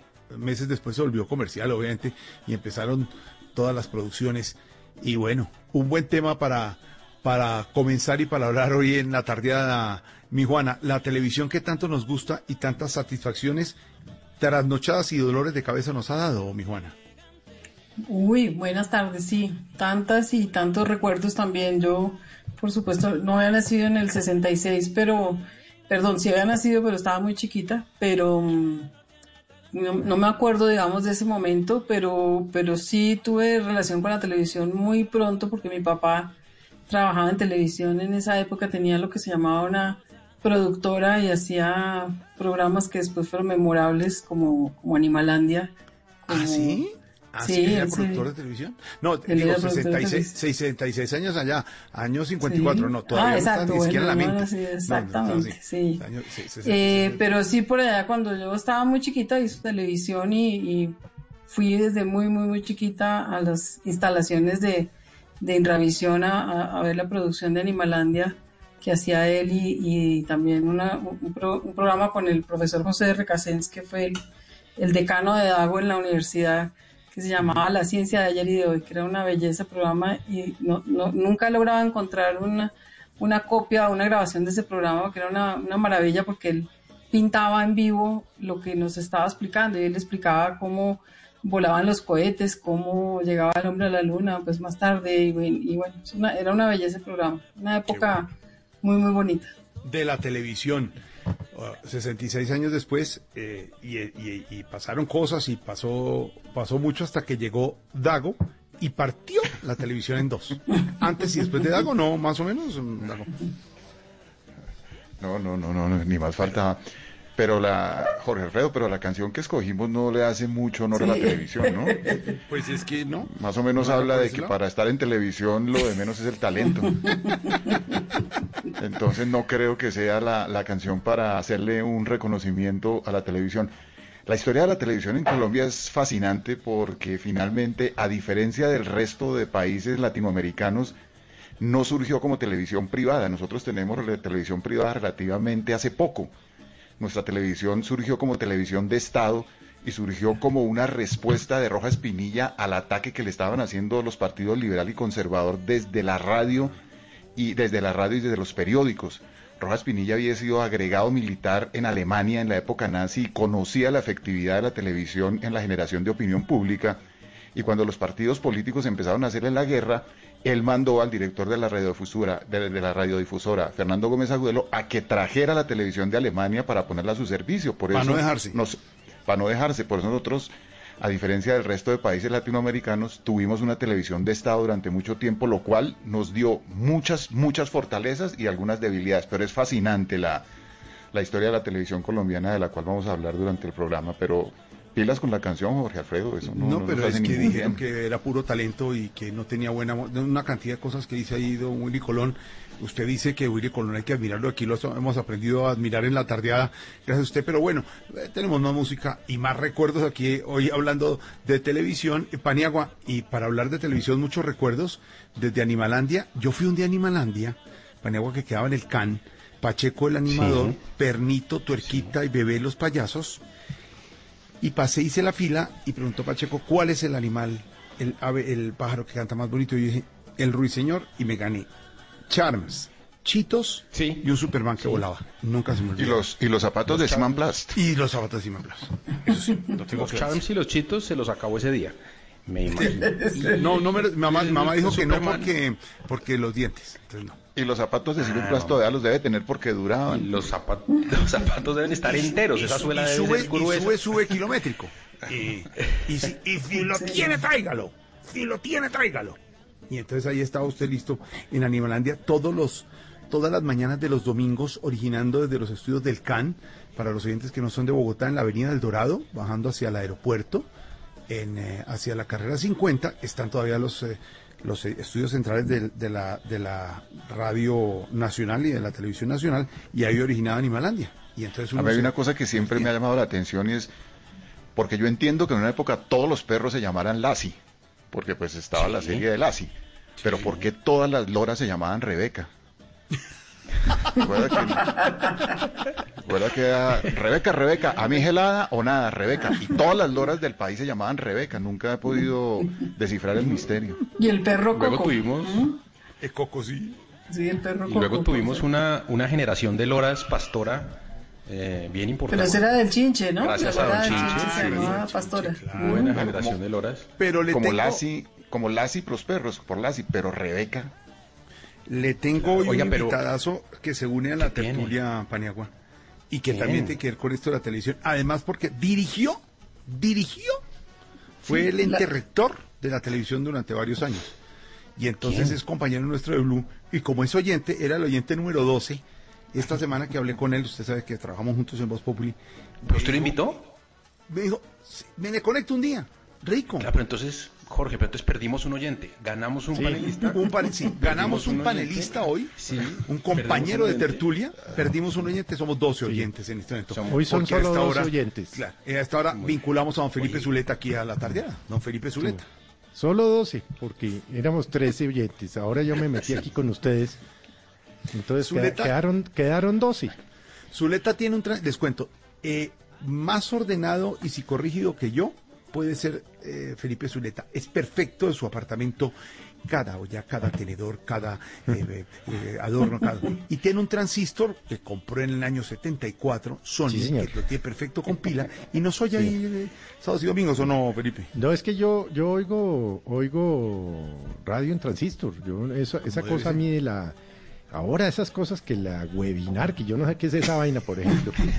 que todo el mundo le ha dado y es que, oiga, ¿y qué? No es que tengo una webinar y un día les dije, ¿qué es esa vaina? ¿No? ¿Por qué no invitan? Debe decir. Sí, no, yo cosa- no entiendo eso. Entonces yo tengo, yo tengo mi transistor, eh, en donde los oigo a ustedes eh, a- eh, tardear. Y, y bueno, pues es que yo sí soy de, pues de otra generación. A mí esa vaina del, del, del celular y la vaina, eso no se me da. Juana sabe, ¿no? Oiga, no, Felipe, no, eso pero- no, no hay manera que conteste un chat ni que lo mate. No, no, yo eso no. No, y además. Todavía usa el, el teléfono fijo, sí. No, pero obvio, parece- tengo dos líneas. Me parece bien, desde alguna, desde algún lugar hay que montar la trinchera de la resistencia, Felipe, lo felicito, me uno. No, es que a mí, es que, da, usted sabe, es que yo detesto, de- de- detesto el celular, eso yo tengo ahí una fobia. Somos análogos, ¿Cómo hermano, será, somos oiga, análogos. cómo, cómo será la fobia que hace un par de meses me puse a averiguar cómo se llama la fobia al celular. ¿Cómo? ¿Cómo No, se llama? No han sacado la palabra. ¿Ah, no han podido? No, hice No, consulta a la Real Academia de la Lengua, eh, porque tiene además una página de consultas magnífica. Y entonces eh, me dicen que no, que no la tienen. Tienen una que se llama eh, nofobia o no sé qué cosa, que es quedarse sin celular o a no ver el celular, pero la de odiar el celular no la tienen. Pero bueno, yo sí soy de otra... eh, ¿Cómo, está, ¿Cómo estaré que, por ejemplo, para hablar hoy con ustedes y para hacer mañana el Blue, esa vaina es que me, me instalaron una- un aparato que se llama PCNet. Sí. Sí. ¿no? Y que, que va por la internet. Y yo un día llamé al ingeniero y le dije, ni PCNet ni la internet. A mí me ponen una cajita de esas que habla con ustedes allá. No me enredes. Ya. Pues le contamos a los oyentes que nosotros hacemos la tardeada y nos, y nos eh, vemos en Zoom, nos estamos Mm. viendo. Cuente lo que Eh, pasó. Cuente y- lo que acaba siempre estamos viéndonos. Y entonces vemos a Sí. Dago que siempre está con su chaqueta de jean y Paniagua con su camiseta y Juana muy elegante. Y vemos a nuestros amigos a Nelson y a Garrita, nuestros productores y control master desde Blue Radio Con tapabocas. que hacen el esfuerzo con tapabocas y con todas las condiciones. Ellos están y todos desde la casa y entonces le dije a Zuleta normal, Zuleta, entonces salimos por radio. Ah, mire, también está mi, mi Messi allá en la cabina. Un abrazo también a Messi, querido Un abrazo a señor. los muchachos. Eh, a los muchachos desde Blue. Y entonces le dije, Felipe, nos conectamos por Zoom y hablamos por radio. Me dijo, ¿cómo así? Dije, a ver, nos, conect- nos, nos vemos por Zoom, ¿cierto? Sí. Que nos estamos viendo para, para estar... en ¿Cómo así? cámara. ¿Para qué? ¿Pero no es radio? Pero, ¿cómo- pero, ¿por qué? Sí, no, es o me ¿qué es conecto un por radio o me veo por cámara. Una de dos, escoja. Le dije, no, pues entonces por radio. Y listo, se conectó. ¿Es eso o no. Pero es que me enredo, hombre. Y eso, y eso que se supone que, que fui tecnológico, porque usted estaba diciendo, yo fui director de revisión casi cuatro, no, pues casi cuatro años. Sí. Y entré, y como decía, ahora hablamos del Dago, que usted lo conoció bien también, y Juana, mucho, de Fernando Gómez Agudelo. Mucho, el, sí. el fundador de la televisión en Colombia y el eh, presidente de RTI muchos años, que él decía cómo serán estos tipos de irradiación como Zuleta, que cuando entran no saben qué es un kilociclo y cuando salen lo confunden con tericiclo.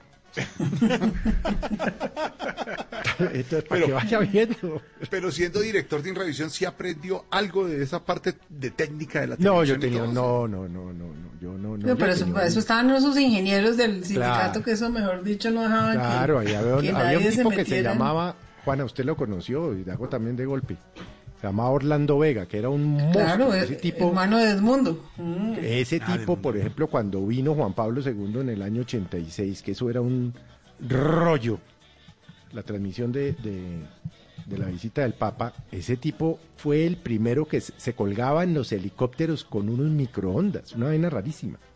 No, yo nunca me metí en la parte técnica porque pues, además no entendía y no sabía y tenía ahí gente, gente buena, pero por supuesto de tecnología, pues no, no, no aprendí.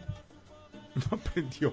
Pero hoy vamos a hablar, y aprovechemos que está Zuleta también para buenos recuerdos, Paniagua, porque la historia cuenta, como nos eh, decía Dago hace algunos eh, momentos, que obviamente la, te- la- la televisión llega en el, en el, eh, en el eh, 54 cuando hablábamos, pero obviamente las pruebas se realizaron durante más tiempo y como decíamos, el general Rojas dice, me traigo la televisión, como la historia que cuenta Dago, para contrarrestar esas críticas desde la, desde la, desde la radio y, y empiezan a hacer pruebas y el 13 de junio corresponde a un año después de que ha tomado posesión el general Rojas. Em, maestro de ceremonias Julio de Sánchez Vanegas en el Palacio de San Carlos y gran discurso 7 de la noche. Su- las primeras pruebas que se hicieron fueron por antena mm, de, de esos cerros como Manjuy, que fue muy famoso, no sé, todos los que hemos trabajado en televisión desde hace años, uno se acuerda cuando llaman Manjuy. Si la señal salía por Manjuy, llegaba a toda Colombia. Si, pasa, si se caía en Manjuy, que es el de los cerros más altos, y había un- una casa donde había un señor que prendía los transmisores y todo, pues salía la señal y se iba pasando de repetidora en repetidora por los cerros para llegar a toda Colombia. Las primeras pruebas las hicieron de Bogotá a Manizales. Si llegaba a Manizales la cosa funcionaba, Paniagua. Si se caía esa señal de pronto no. y la vieron en Ahí estábamos fregados. La, Sí. la, tec- la- la tecnología era alemana. Trajeron una tecnología alemana Y Fernando Gómez Agudelo tenía el problema de que traía la tecnología alemana, pero no podía traer alemanes a manejar la televisión porque cómo resolvía el problema del idioma. Y se enteró que en Cuba había quebrado un canal de televisión y se fue y se trajo todo el personal de Cuba. Entonces era tecnología alemana y el personal que manejaba la televisión era cubano. Y hasta Los- hace relativamente poco todavía había rezago de ese Los personal cubano que inauguró la televisión. Los precursores fueron cubanos. ¿Y dónde instalar la televisión? Y encontraron Zuleta ahí en la Biblioteca Nacional, ahí para los oyentes que no son de Bogotá, en la 26, llegando al centro, a la quinta. Hay unos sótanos y adapte esa cosa como, como estudio de televisión, ¿no? Los Ahí abajo estudios en de los San. Diego. Y los de San Diego. Sí, a la- entre el Museo de Arte Moderno y, y la Biblioteca Nacional ahí en la 26. La 24. Diego. pues. En la Sí. 24. Entonces, ahí comienza la televisión, discurso del general Rojas, eh, em, eh, maestro de ceremonia Julio de Sánchez Vanegas, arranca la televisión y de ahí en adelante arrancan todos los recuerdos y nostalgias de los cuales vamos a hablar hoy, aquí en la tardeada, con los oyentes. Nos dice José Carlos, nuestro editor digital, eh, Paniagua, que hablemos de, con los oyentes si nos quieren decir, eh, enumerar la tardeada Blue, el programa de televisión que recuerda.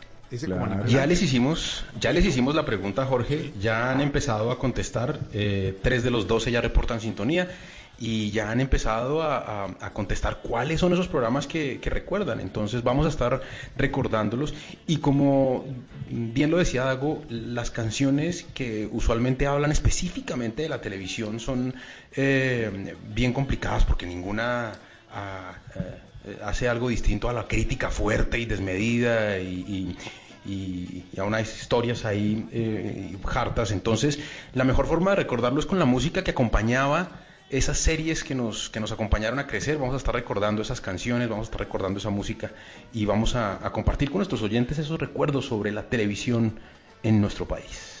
Antes que nada, yo quisiera proponer una regla del juego en, en- en vista de la venida hoy de Zuleta y de la pérdida de un oyente. Diga. Y es que de aquí en adelante, si alguien quiere participar en el programa, tiene que garantizarnos que deja un oyente de reemplazo. O sea, no, no- Ah, no puede ser. es importantísimo, No sí. puede ser que un invitado vaya No, en contra pero de ¿saben? nosotros y nos quite con, con esa escasez Nos que quite tenemos. audiencia, sí. No, Entonces, ¿sabe de el algo que que- quiera participar se compromete a dejar un reemplazo como oyente. ¿Sabe que yo ya lo hice? ¿Así? Pensando en que no se nos caiga la audiencia, como diría, yo creo que no se nos caiga la audiencia, le dije a mi, a mi pareja, a mi compañero, le dije, oiga la tardeada. Ah, perfecto. Ah, bueno. Claro, sí. está enfrente del transistor, ahí está pilo con la vainita. Sí. Tenemos, No, no. tenemos un rollo ahí que salvó la mamá de Constaín en Popayán porque no Sí, contábamos. un saludo a familia- doña Gloria. Sí, a doña Gloria, pero no contábamos familia, pareja, hijos dentro de eso y alegó la familia doña Sí, Gloria, entonces tocó. Entonces, sí, sí vale la pena, pareja eh, Zuleta como oyente. Claro, Sí, vale. claro. Sí, Sí, Vale, vale. toca sumarlo, Sí, vale, vale, vale. sumarlo. 15 No, es que, es, que, es que yo los oigo, ah, eh, hace 15 días, entre otras cosas, eh, se agradece, eh, el oyente 13 agradece mucho que, que hicieron complacencia, ¿no? Con una cuchilla de esas Navidad. Porque como ese día estaban hablando de la tusa y hicieron complacencias, Sí. entonces uno agradece. Tenemos que volver a tener ese tema un día que fue muy, muy taquillero. Uy, el Eso, taquillero. eso fue hace dos semanas, Juana. Hoy, Sí, sí, sí. hoy hablando de la televisión, estamos con don Felipe Zuleta, con don Dago, doña Juana Uribe, don eh, Hernando Paniagua. En segundos estará el señor Juan Esteban Constaín en esta tardeada. Buena tertulia de amigos. Hay noticia a esta hora con don Ricardo Espina, director del Servicio Informativo Blue Radio.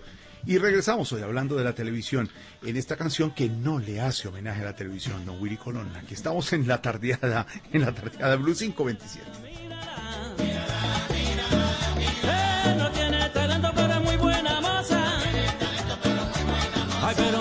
Mira, mira, mira lo que son las cosas. Que tiene un buen cuerpo, razón poderosa.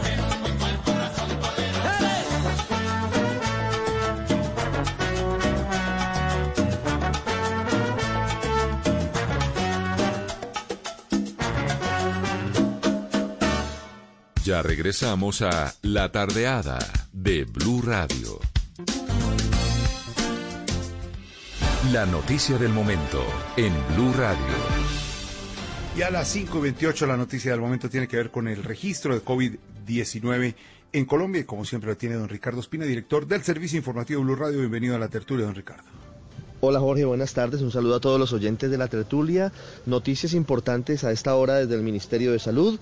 Hoy es el día con mayor número de contagios detectados en el país desde el comienzo de la pandemia. En total, 1.888 nuevos casos de contagiados con COVID-19 en el país. Hay una leve disminución en el número de fallecidos diarios. Tenemos hoy 47 personas muertas. Nos aproximamos ya a los 49 mil casos de contagios en el país. Exactamente tenemos 48.746. De ellos tenemos 27.728 activos, es decir que ya son más de 21.000 personas que se han recuperado o que han terminado su fase de contagio. Y de eso puede dar fe la cifra del Ministerio de Salud que dice que en total son 19.426 personas que se han recuperado en Colombia del coronavirus. Con los 47 fallecidos de hoy tenemos 1.592 personas muertas como consecuencia de este virus. De los 1.888 casos, es decir, nos estamos aproximando a los 2.000 casos diarios en Colombia. La mayoría están en las siguientes zonas, en Bogotá, hay una parte importante, casi el 25%. En Barranquilla, también en el Valle del Cauca, en Atlántico, en Cartagena y hay un salto importante y muy llamativo en el departamento de Antioquia. Adicionalmente, hay otro dato importante y es que hay en total en este momento en nuestro país 341 focos de contagio. Hay un leve incremento frente al que teníamos el día de ayer. María Camila Castro, buenas tardes. Por favor, entréguenos más datos, detalles, porcentajes y distribuciones de los 1.888 nuevos casos de contagios de COVID en Colombia. Buenas tardes. Ricardo, buenas tardes. Mire, los nuevos casos reportados hoy por el Ministerio de Salud se distribuyen de la siguiente manera. En Bogotá, 518 casos, Barranquilla, 295, Valle, 199, Atlántico, 184, Cartagena, 140, Antioquia, 102, Chocó, 98 casos nuevos, Cundinamarca, 81, Magdalena, 46, Tolima, 39, César y Nanillo, 24 casos nuevos, Santa Marta, 23 casos nuevos, Amazonas, 20 casos nuevos, Sucre, 17, Baupés, 16, Santander y Bolívar 11 casos nuevos, Cauca 9, Norte de Santander 8, Risaralda 7, Córdoba y La Guajira 6 casos nuevos, Boyacá y Huila 5 casos nuevos, Meta, Putumayo y Quindío representan un caso nuevo uno cada uno hoy. De cifras tenemos que hoy se realizaron 454 pruebas más entre ayer y hoy. Además, son siete los conglomerados más que reportó hoy el Ministerio de Salud. Pasamos de tener 334 a 341 y fueron 711 los recuperados entre ayer y hoy para llegar a un total, como usted lo decía, de 19.423. En el tema de porcentajes, Ricardo, el número de muertes representa el 3% y el número de recuperados sigue en un 40%. Eso quiere decir que el 40% de los contagiados con coronavirus en el país ya se recuperó y que 3 de cada 100, el 3% de los contagiados tienen en ese momento el desenlace fatal, es decir, que han fallecido. De los 47 fallecimientos el día de hoy, María Camila, ¿cuál es la distribución? Ricardo, en Bogotá murieron seis personas, en Cali dos, Barranquilla nueve, Tumaco uno, Buenaventura dos personas, en Nariño, La Lellanada una persona, en Cartagena dos, en Malambo tres personas, en Florida y Quibdó una persona, en Leticia dos, en Soledad cuatro personas y en Mosquera dos personas. Muy bien, Jorge, ese es el reporte de hoy, la fotografía del coronavirus en el, el país, 5.32 minutos. Ya tendremos desarrollos a las 6 de la tarde y también en blurradio.com. Listo, señor don Ricardo. Aquí en la tardeada también tenemos información con Ricardo Espina y el servicio informativo de Blue Radio Noticia en Desarrollo 532. Estamos en la tardeada Blue. A esta hora estamos en La Tardeada de Blue Radio. Hangouts, Zoom, Teams. Ahora está de moda reunirse virtualmente. Pero ¿cómo hace de falta una reunión entre amigos para una buena tardeada? Por eso vamos a reunirnos en Blue Radio para La Tardeada. Una reunión para conversar, compartir y volvernos a encontrar. Reunámonos esta tarde en Blue Radio para La Tardeada con Juana Uribe, Juan Esteban San Pedro, Juan Esteban Costaín, Hernando Paniagua, Dago García y Jorge Alfredo Vargas. De 5 a 7 de la tarde, Blue Radio, la nueva alternativa. Si es humor, Una innovación, que es una pasarela virtual. A ver, Oscar Iván nos va a poner a modelar ropa de músculos así de gimnasio, de músculos de la cintura para arriba y de niños de la cintura para abajo, como un corrientazo él. Así, de aquí, de aquí para arriba sopa y de aquí para abajo centro. está en Blue Radio. Llegó nuestra Crazy, buenas tardes. ¡Hey, compañeros! ¿Está Medellín por ahí? Sí, firme, firme. Entonces, vamos, vamos. Ah, ah, ah, ah, ah, ah. Suavecito, suavecito. Ah, ah, ah, ah, ah, ah. Suavecito, suavecito. Pedrinchi, te hacen falta más que haces de baile, de verdad. De verdad que te hago mucha falta. Tiene más carisma un delegado de rimas, juegos y espectáculos. Voz Populi. ¿Cómo le va? ¿Cómo se llama usted? No. Se llama Joaquín Che. Joaquín Che. Hombre, mira, no me tiene cuatro mal. No me tiene ¿Usted quién es que le gusta? Mamá ¿Quién? De lunes a viernes desde las 4 de la tarde. Si es humor, está en Blue Radio, la nueva alternativa. Este domingo, en Sala de Prensa Blue, La cadena perpetua para violadores y asesinos de niños tiene con los pelos de punta a los más reputados penalistas del país. Uno de ellos nos cuenta por qué. El corte de cuentas de los primeros 100 días desde que el COVID-19 llegó a Colombia. Periodistas, científicos y hasta alcaldes nos dan recetas y diagnósticos para buscar salidas. Y la mujer que más habla de sexualidad en Colombia nos habla del deseo, cómo avivarlo, cómo mantenerlo y cómo no morir en el intento. Sala de Prensa Blue, este domingo desde las 10 de la mañana. Presenta Juan Roberto Vargas por Blue Radio y bluradio.com. La nueva alternativa. A esta hora estamos en La Tardeada de Blue Radio.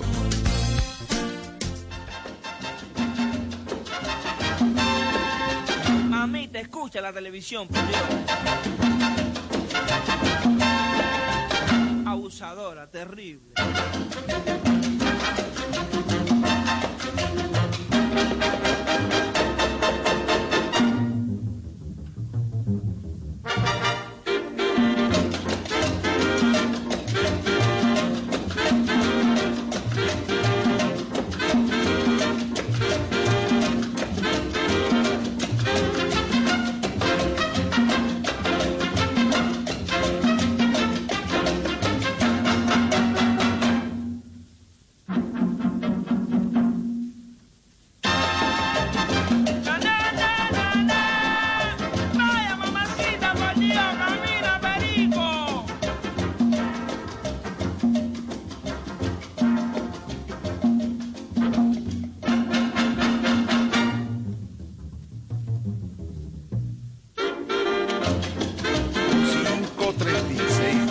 Televisión pronto llegará y tú me verás como yo querré la televisión. Henry Rosotti, ¿no?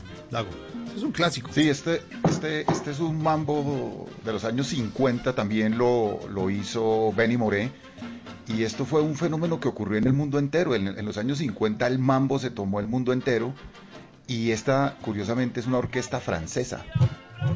Y, y haciendo este, este tema que, que, que Moré había hecho también en Cuba famoso y se llama precisamente La Televisión. París siempre ha sido un- un- una ciudad que ha acogido a los, a los músicos salseros con, con, cierto, con cierta calidez. Allá también hizo su carrera un músico panameño, Azuquita, y la hizo nuestro gran Yuri Buenaventura. Entonces París ha sido bastante permeado por la salsa y este es un mambo de los años 50 interpretado por una orquesta parisina, la orquesta de Henry Rosotti, La Televisión. Suena, suena la televisión.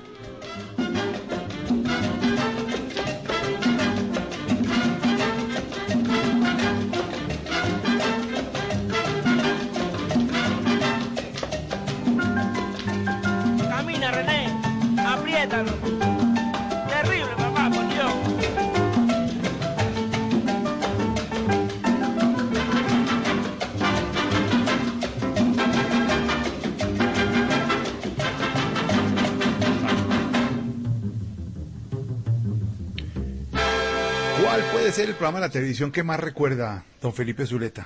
El que más recuerda, el que tiene en memoria. Uy, hombre, pues es que fíjese que ahorita me estaba escribiendo un oyente desde Nueva York, el oyente número 14, don César, le agradecemos. Y me estaba acordando, y me, me acordó de dos programas, don César, de, que yo, don César Jaramillo, que yo no, no me acordaba, hombre. ¿Cuál? Caso juzgado y los Pérez somos así. Los Pérez somos así, buena comedia. Eso, eso era con Hugo Pérez. Eh, ¿da Con con sí, quién era? lengüizopa, que era. ¿Te acuerdan? Hugo Pérez que era lengüizopa. Mm, Los Pérez sí. Caso juzgado, era con Caso juzgado, eso, eso, eso, eso, ¿quién lo Caso- hacía? caso- no me acuerdo. Caso juzgado, caso juzgado de- dirigido por Boris Roth, un Sí. director argentino de esa, de esa camada de directores argentinos que llegaron en los 60s y 70s, David Stivel, Boris Roth, Julio César Luna, y fue el primer programa que sacó las cámaras de televisión fuera de estudio a exteriores para hacer eh, caso juzgado, que era de una u otra forma un- un- una extensión de un programa de radio que se llamaba La Ley contra el AMPA. La ley contra la empada. Sí, sí, sí, sí, sí. Ah, claro. Yo una- me acuerdo del unas- programa y tal, pero no, no, no, no, no me acordaba de, de- y no me acordaba de los Pérez tampoco. Me acuerdo ahora que no, no- que nos lo mencionan eh, eh, Ujú. César, pero yo no me acordaba de los Pérez somos así tampoco. ¿Sabe que nuestro oyente número 12 desde Cali, don Álvaro Quintero, que está No, con su no, familia- vamos en el 15. Ah, en el porque 15, Está don Álvaro, está don César en Nueva York, ya vamos en el 15. hermano. En 15, dice No, don no, Álvaro no, tampoco, Quintero no en- Cali que está con toda la familia, pero toda la familia cuenta por una No sola cuenta, ahí, sí. no ¿no? cuenta. Ujú. Dice, yo sé quién sabe lo que usted no sabe, Naturalia. Naturalia. Sí. tan, tan, tan, tan. No sé si ya tenemos ahí, Garrita. RTI presenta Oiga eso. Naturalia. La historia de los animales y los animales en la historia. Presentación, Gloria Valencia de Castaño. Dirección, Álvaro Castaño Castillo.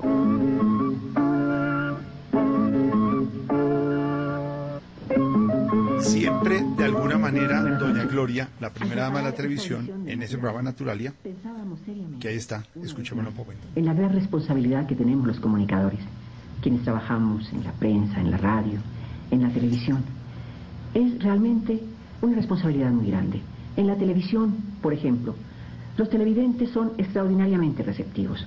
Cuando se les presenta un tema y este tema les agrada de verdad, entonces quieren que se les repita, quieren ampliarlo, quieren Y saber siempre un poco doña más. Gloria hablaba de alguna manera del maestro Jacques Cousteau, a quien conocimos gracias a Naturalia, ¿o no? Es decir, Claro. siempre tuvimos Naturalia y Jacques Cousteau, que, que es el que está en la foto en la presentación original diseñada por Rodrigo Castaño, porque don Álvaro dirigía, Gloria presentaba y Rodrigo realizaba y editaba.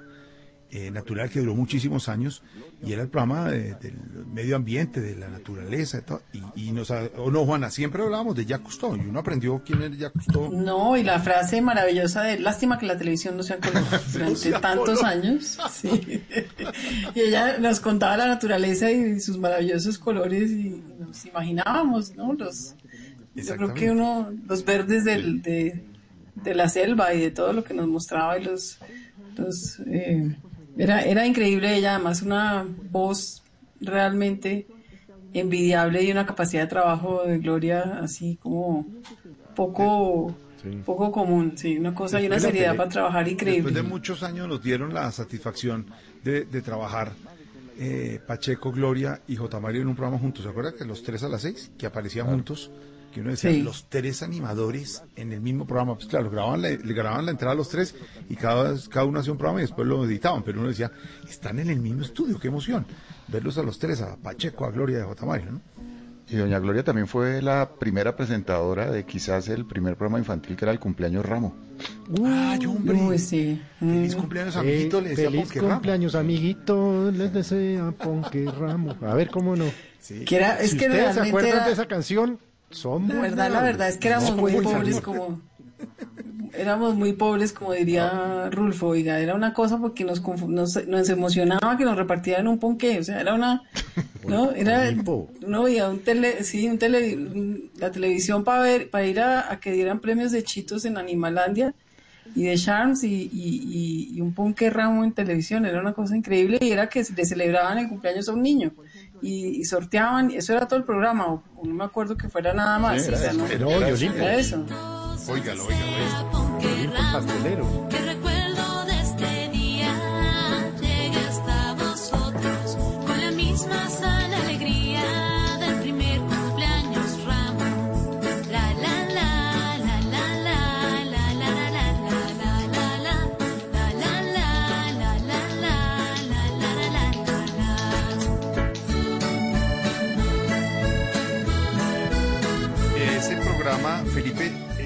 Nació el Chocorramo, sí.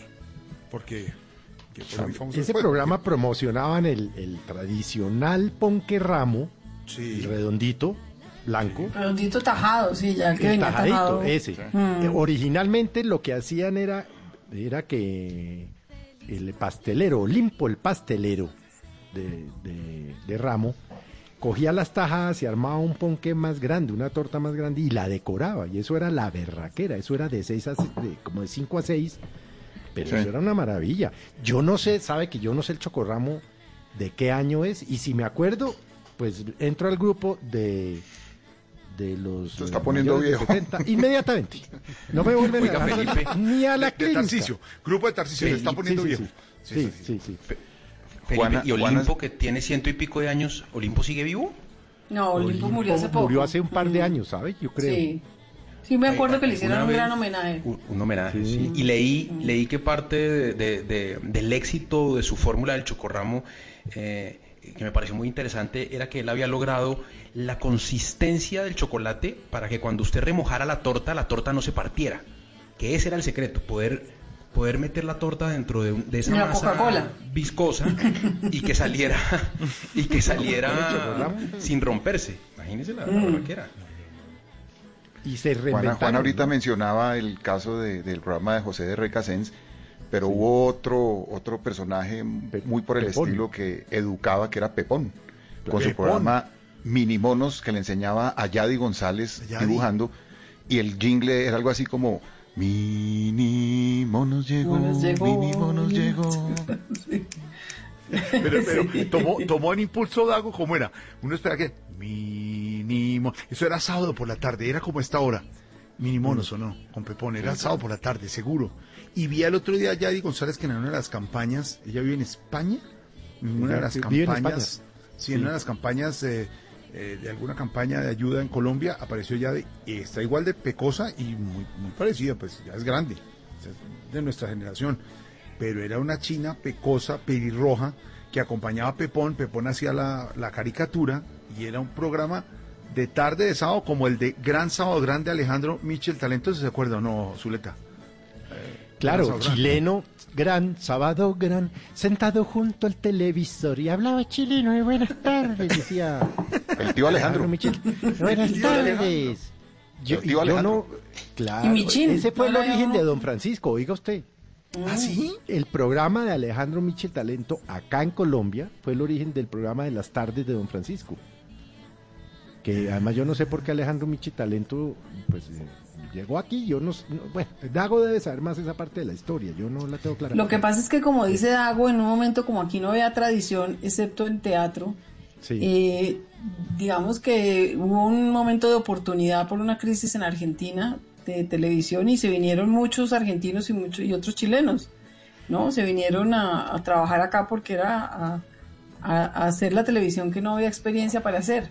Entonces, no solamente estuvo, eh, ¿cómo se llama? David Stivel y, y Julio César Boris Luna. Roth. También Boris Roth, exacto. Y, y muchos actores, Guido. Delfina Guido, claro. Hay, Y, hay una, his- hay una historia maravillosa eh, de acuerdo a eso, a, a la llegada de gente para hacer la televisión. En sus orígenes, pues no había gente que supiera hacer dramatizados en televisión y la televisión la dirigían Víctor Mayarino, padre, y Bernardo Romero Lozano, el padre de Bernardo Romero Pereiro. Pero esos actores eran muy televisivos, actuaban mucho, eran muy, muy, muy radiales, actuaban con la voz. Entonces Rojas Pinilla le dijo a Fernando Gómez Agudelo, vaya y búsquese el, el director de teatro más importante que haya en el mundo. De ese tipo de decisiones de dictador, de militar. El, no me sirve sino el que sea el mejor del mundo. Y Fernando Gómez Agudelo supo que en México había un alumno de Stanislavski, el gran maestro del teatro, que se llamaba Seki Sano, un japonés que había sido alumno de, de Stanislavski. Fue y lo buscó y lo trajo de México para que fuera el profesor de actuación de la Escuela de la Televisora Nacional. En ese curso que hizo Sequizano, que estuvo dos meses en Colombia, estaban no solamente actores de televisión, sino del teatro. Estaba Santiago García, estaba Enrique Buenaventura, estaba Pepe Sánchez, estaba Fausto Cabrera, Carlos Muñoz. Y lo que no sabía Rojas Pinilla y no sabía Fernando Gómez Agudelo es que Sequizano había sido expulsado de Japón por comunista y había llegado a refugiarse a México. O sea que la dictadura trajo un comunista para que fuera profesor de la escuela de la televisora y este Sequizano fue el que le inculcó las ideas de Bertolt Brecht y de Stanislavski a los teatreros como Santiago García, que luego hicieron lo que llamaron el movimiento del nuevo teatro colombiano, donde surgieron grupos como La Candelaria, el TPB, y Sequizano, el, el- el general se enteró a los dos meses que era comunista y lo expulsó. Sequizano estuvo solamente dos meses en Colombia y con dos meses le bastó para no solamente transformar la televisión, sino transformar el teatro colombiano. ¿En qué momento Hágame llegó y por qué llegó Alicia del Carpio, que durante tantos años tuvo yo y tú? Era lo, mis- Pues era lo ella mismo tenía. que, que dice Juana. está- ¿No estaba casada con un colombiano? Es que yo no, me acuerdo, Juana. Mm. Pero, pero, pero, ¿cuántos años no nos tuvo los, los domingos a las 7 de la noche? Si no estoy mal, ustedes me corrigen. Doña Alicia del Carpio con yo y tú. Mm, Sí, muchos años. Oiga. Y eso que esta que, eh, música que estamos oyendo es ya la segunda etapa de Yo y tú. Ahí está, sí, señor. Claro, doña de Chepito, Consuelo Luzardo, Pepe Sánchez. Eh, bueno, es que eso fue una escuela maravillosa, ¿no? Pues de hecho. Felipe, de hecho, Felipe, el chinche es una especie de spin-off de Yo y tú. Sí. Porque si usted se acuerda, el chinche era el plomero de Alicita. Cierto, sí. la- la- y además, el culebro Casanova también salió. Venía de, de, de la finca, de donde. No, no, ¿o no, Juana. No, no, ¿No? Juana. ¿También? El culebro, el culebro era un vendedor de, de brilladoras puerta a puerta. y Ah, le había sí. vendido una brilladora, una aspiradora a Alicita. Y lo tenía que pagar a cuotas. Entonces, cada que aparecían, decían, ahí llegó la culebra, llegó el culebro, y por eso se quedó el Ah, culebro, porque era el vendedor Sí. de aspiradoras que cada mes llegaba a cobrar la cuota del, del, del- del- de la aspiradora. Y el chinche era el plomero, que era el novio de la empleada de, de, de Alicita que se llamaba Saturnina. Y luego Ah, el, el chinche y el culebro pasaron a- al chinche para hacer ese, ese maravilloso spin-off. En ese documental del que hablamos hace unos días aquí en la tardeada o hace unas semanas que hablábamos del documental sobre... Del hijo del culebro. Sobre el que hacía el hijo del culebro sobre su papá. Él cuenta muy bien, él cuenta muy bien esa historia de cómo eh, logra que le den ese papel ahí en Yo y tú a punta de fregar. O sea, él llegó allá a las oficinas y a pararse todos los días a esperar a que Alicia del Carpio saliera para decirle, deme un papelito, deme un, deme un chancecito, una cosita. Y ahí arranca eh, eh, el culebro su, su, su carrera y, y- y su apodo, ¿no? Hola, el- el- eh, la finca Laguneta, ¿no? Laguneta. Laguneta, a mí nunca se me olvida que la Laguneta, Laguneta claro. era, era una cantidad de, de bambús puestos en el estudio y uno realmente se comía el cuento que eso era una finca. Claro, porque normalmente era la casa de Alicita, donde Mm. llegaba Estercita, donde estaba eh, Lechugo, y era la sala. Y ahí pasaba todo, Franquilín, todos, Cookie, todos pasaban. Cookie era Consuelo Luzardo, como dicen ustedes. Y Laguneta, Dago, era cuando se iban para la finca, que era al otro lado del estudio, como dice Juana, ponían tres matas y como una entrada a un portal y llegaban como vestido, como vestido de tierra caliente. Eso era todo lo que pasaba. Sí, ¿no? sudaban, sí. Mm. Se Yo quedaban tengo en una calor. pregunta. Eso, eso, eso por supuesto no era en vivo, ¿cierto, Juana? Sí, No. claro, muchos años. Ah, muchos vivo, años en vivo, Juana. sí, sí, muchos años.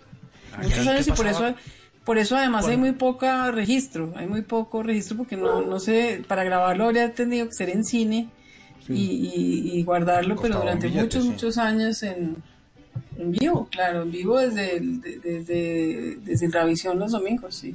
Juana, ¿y ahí sabe pasaba que- cuando, que cuando la cuento- embarraban o, o algo así? Porque tenía No, que no, haber yo- No se aprendían. Usted sabe que había un cuento que, que me echaba a mí, porque yo fui varias veces a San Diego, pero muy pequeño con Consuelo Luzardo, que ha sido mi amiga hace ya tantos años, me llevaba a, a las grabaciones en San Diego. Y a mí me llamaba mucho la atención don Leopoldo Valdivieso, es decir, don Cándido, Ujú. Cándido María Lechugo. Y contaban ahí, pues contaba Consuelo, pero no nunca de mala fe, sino por el contrario, de una manera muy cariñosa y tierna. Don Cándido no sabía leer. Le leía los libretos dos veces y se los aprendía de memoria. Bueno, como les tocaba a todos. Pero el caso de, de- de don Cándido era una cosa absolutamente prodigiosa. Y bueno, ¿y cuánto? Una flacura, una flacura y era marido de, de, de, De Estercita. de Estercita que era enorme, era monumental. Eso era como dos personajes como si fueran de Condorito, eran así como realmente Ester- Estercita contraste total. Sarmiento de Correa. Mm. Sí.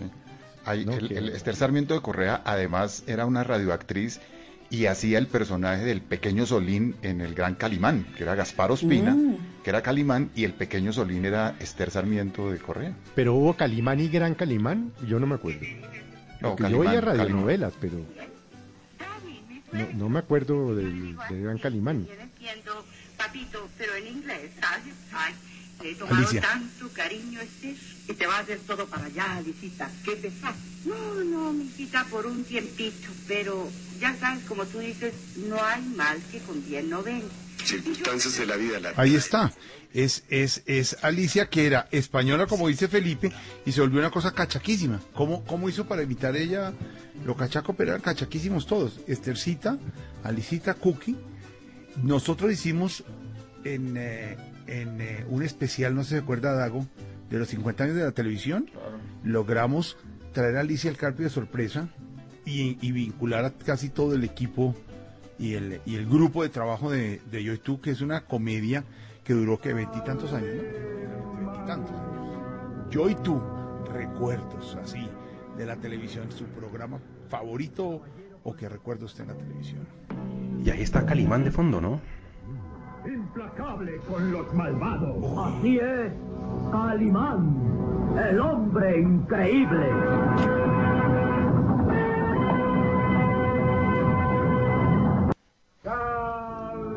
Para, para que no se los confundan los, los 15 oyentes, Calimán era radio, ¿no? Y- Sí, Calimán era radio, sí, obvio. Era radio, era... ¿Este nunca lo pasaron a, nunca le hicieron versión de televisión? Porque Calimán paralizó en Mm. radio como Yo y Tú o como otras producciones No. de televisión. Originalmente es una radionovela mexicana, ¿no? Calimán. Sí. Tanané, el hijo de... ¿Mm? Y había otra que se llamaba Arandú, el príncipe de la Mm. selva. Aquí resolvemos su caso, la ley contra Lampa. La ley contra Mm. la pa- Los oyentes están hablando, Mm. a esta hora nos habla también Samuel Quintero desde Cali, varios oyentes diciéndonos su programa de televisión, eh, Pani, ¿quién- quién nos Sí, ahí está, por ejemplo, nos dice arroba mujer capaz que recuerda mucho Don Chinche y que recuerda música maestro. Eh, eh, Aníbal Campo, Mala Hierba, Las Hinojosas, Las Pezuñas del Diablo, Dejémonos de Vainas, Cuzumbo, Animalandia. Mm, mm, le quiero decir que eh, don Felipe nos trajo varios oyentes, además del que dejó en reemplazo. Sí, sí, Caterina Ortega, que qué felicidad que esté Felipe Zuleta. Eh, eh, Mayita, arroba Mayita, dice que no, que qué delicia Felipe, que se acuerda mucho además de Dialogando y de Pequeños Gigantes. Dialogando. Eh, Alexandra Mateus también, feliz de oír a Felipe. Nos ha traído tres oyentes, tampoco tantos, don Felipe, hay que restringir No, eso no, a no, máximo no, cinco, ¿usted cree que, porque se nos va la que se- no, ¿usted cree que, que, que a mi edad ya se le que- sube a uno el ego? No. Acuérdense- No, no, cuando que- uno eh, eh, cu- cu- cuando uno me perdonará Jorge Alfredo usted la lo prosaico cuando uno ya le toca orinar como con gotero A ver. ¿no? ya no se le sube el ego No, no, no es por eso, sino porque se nos vuelve muy exitoso el programa. Felipe. Ah, carajo. No podemos, pero es, es por eso. Toca... Oiga, quiero, Eh, quiero, que, quiero, quiero que escuchen una cosa y, y, y- y- y luego le hablamos. Eh, Garrita, póngala.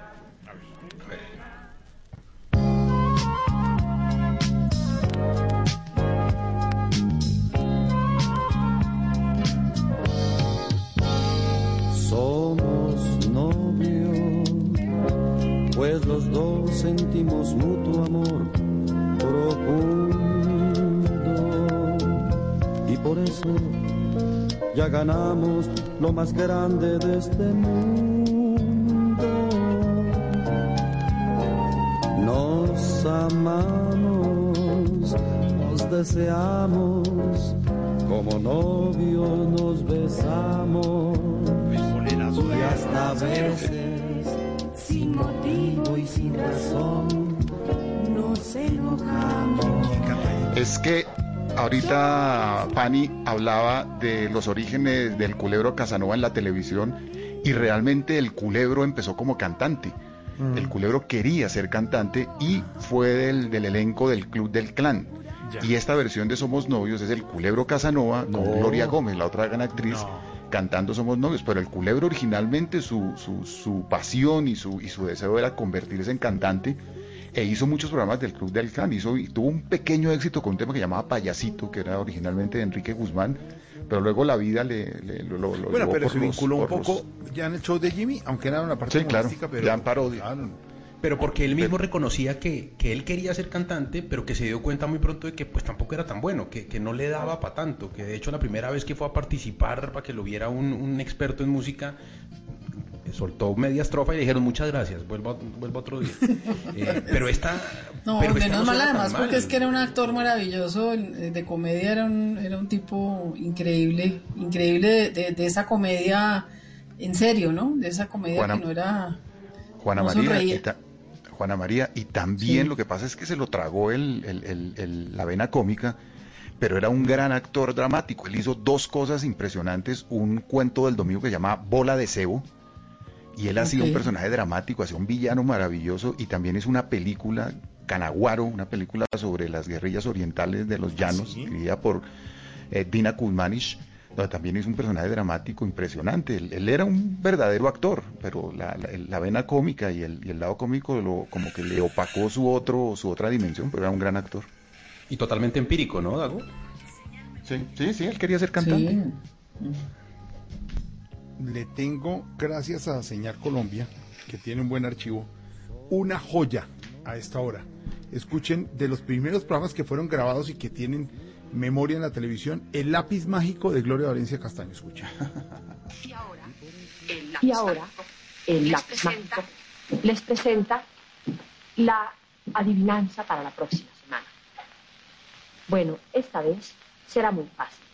Serán solamente dos ciudades italianas que dibujarán dos de los dibujantes. Estas dos ciudades, ustedes van a adivinarlas. Aquí las tenemos. Empieza tú, Gustavo, Alberto, al mismo tiempo. Van a dibujar dos ciudades italianas. ¿Y saben por qué? Porque Doña Gloria Italia Valencia. celebraba También puesta, elegante como siempre, dos papelógrafos, la gente pintaba y eso era el lápiz mágico. no, no me acordaba del lápiz mágico. No, Le- les cuento una cosa, mi mamá, que quedó huérfana cuando tenía 17 años y arrancó a trabajar, uno de sus primeros trabajos fue con Gloria Valencia pintando en vivo caricaturas políticas, porque era buenísima dibu- dibujante. ¿Ah, sí? Y sí, era, no, no era este programa, sino era otro donde además hacían caricatura, contaban la noticia de la semana y ella tenía que dibujar la, la caricatura en vivo y ese fue el primer trabajo que tuvo. Imagínense. de ganar los 100 mil pesos. Ahí está, el 24 Gloria Valencia. Muchas Recuerden y muchos recuerdos. Hoy estamos hablando de la televisión 66 años después. Inauguración era hace 66 años a esta hora, transmisión del discurso de Gustavo Rojas Pinilla, el general, desde Palacio de San Carlos. Discurso, dos programas más y al final, sabe- como decía la sí. señora de Montejo, cierre y fin de la misión. ¿Se acuerda, Felipe? Usted sabe que eso tiene, tiene una historia posterior.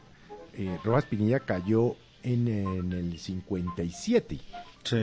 Vino la Junta Militar con el almirante Piedradita y tal, y arrancó el Frente Nacional con, eh, con Lleras Camargo.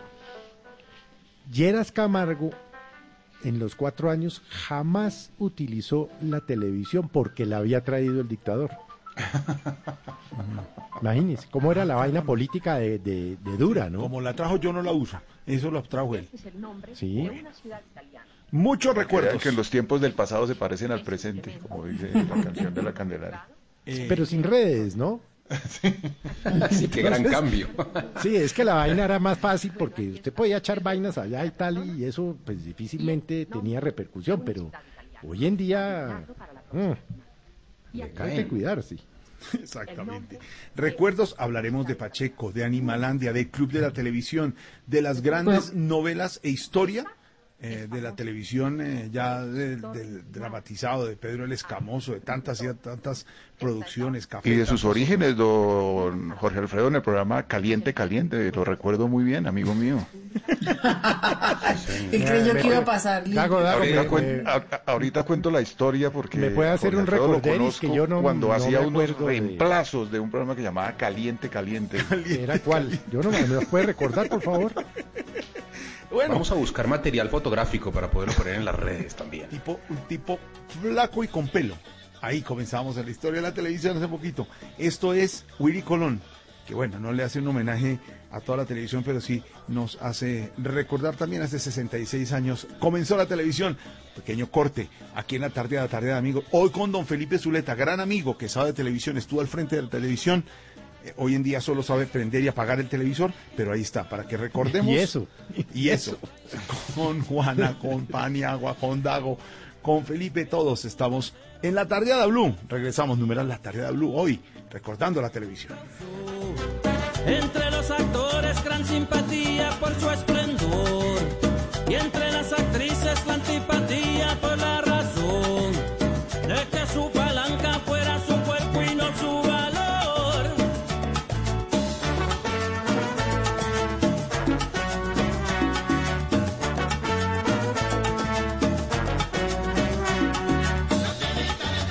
ahora un buen café, un buen café de Juan Valdés, las notas del himno nacional, las noticias y regresamos a la tardeada Blue. A esta hora estamos en La Tardeada de Blue Radio. Son las 6 de la tarde. Llegó la hora de nuestro himno y de tomarnos un delicioso café de Juan Valdés, el café de todo un país.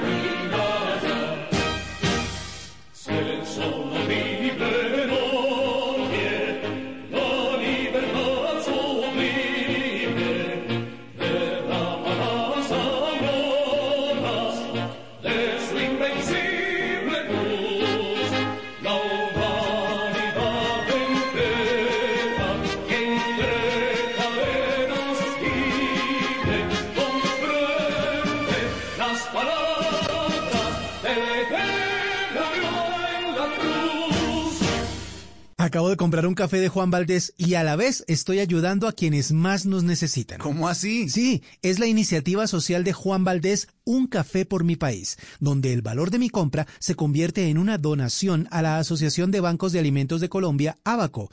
Luego podré ir a una tienda Juan Valdés a reclamar y disfrutar de mi café. Los invitamos a que hagan lo mismo. Entren a www.uncafepormipaís.online y se sumen a esta iniciativa. Voces y sonidos de Colombia y el mundo en Blue Radio y bluradio.com, porque la verdad es de todos.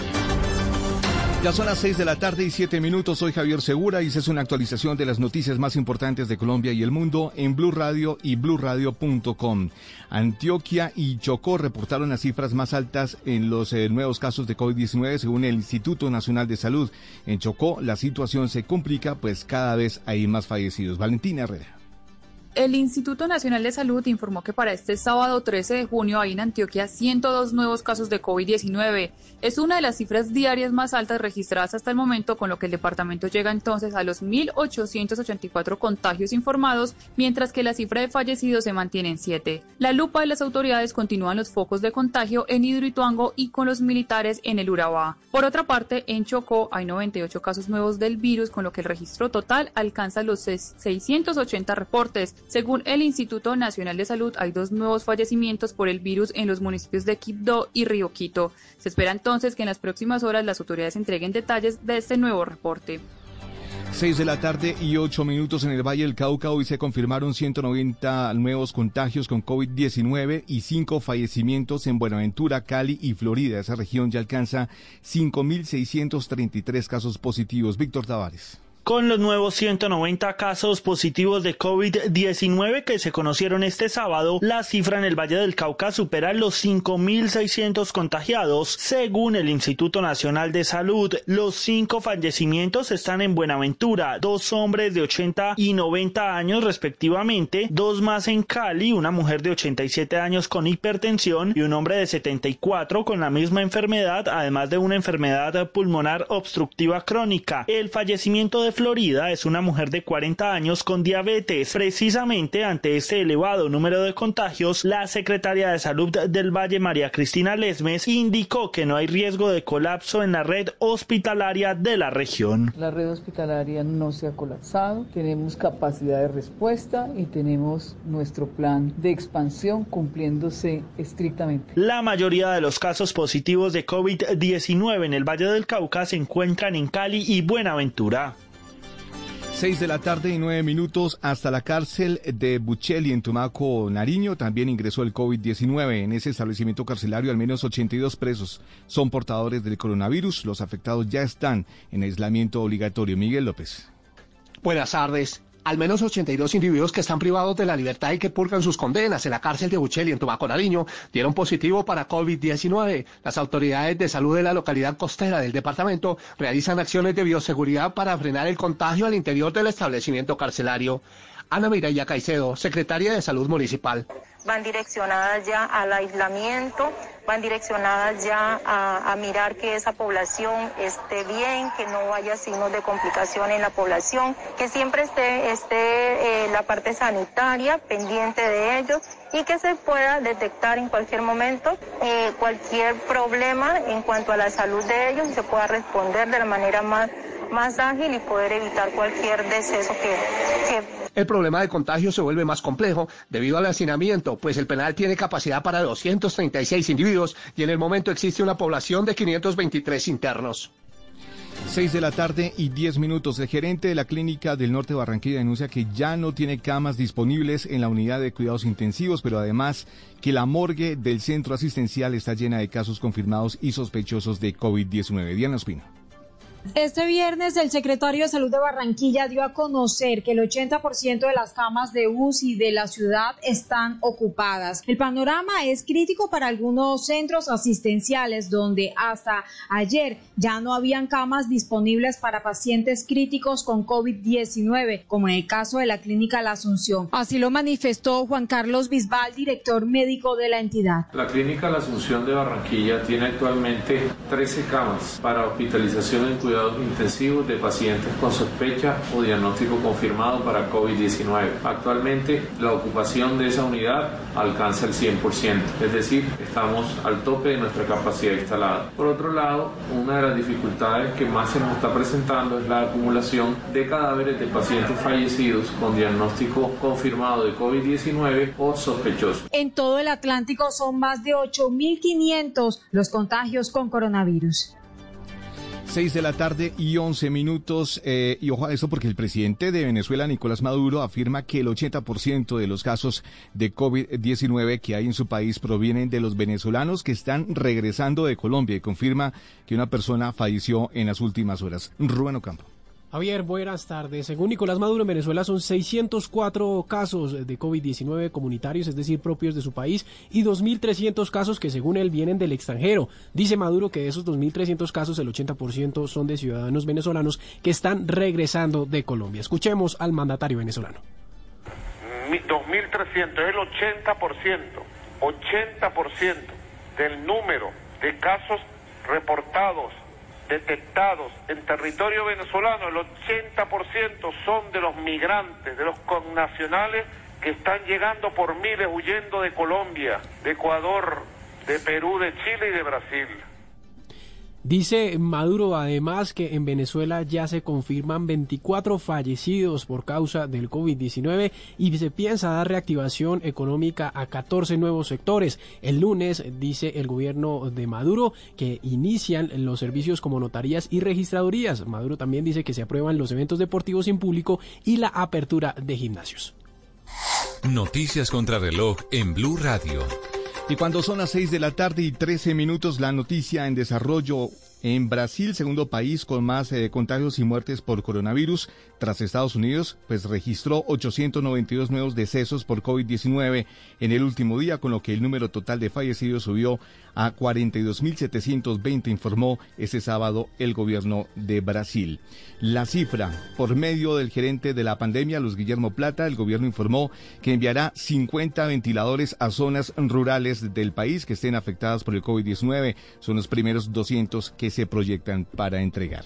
Y seguimos eh, atentos porque después de casi un mes de lucha y de cinco cirugías este sábado, la ex señorita Colombia Daniela Álvarez le amputaron su pie izquierdo. En ese momento Daniela se encuentra en recuperación, informaron fuentes cercanas a la presentadora.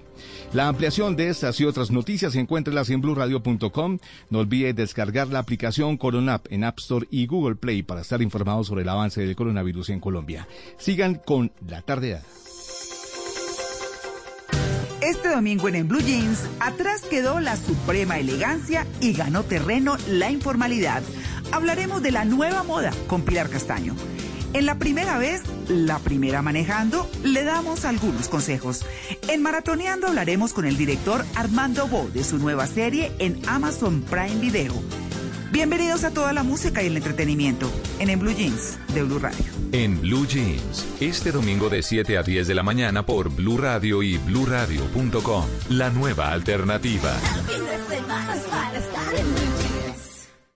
Hola, ¿cómo están a todos? Soy Rodrigo Garduño, creador y fundador del programa 54D. Los invito este domingo aquí a Generaciones Blue para que hablemos eh, de la importancia de hacer ejercicio en casa y de todo lo que a usted le puede ayudar a tener una versión más saludable. Los esperamos. Generaciones Blue, este domingo a las 12 del día. Generaciones Blue por Blue Radio y bluradio.com. La nueva alternativa.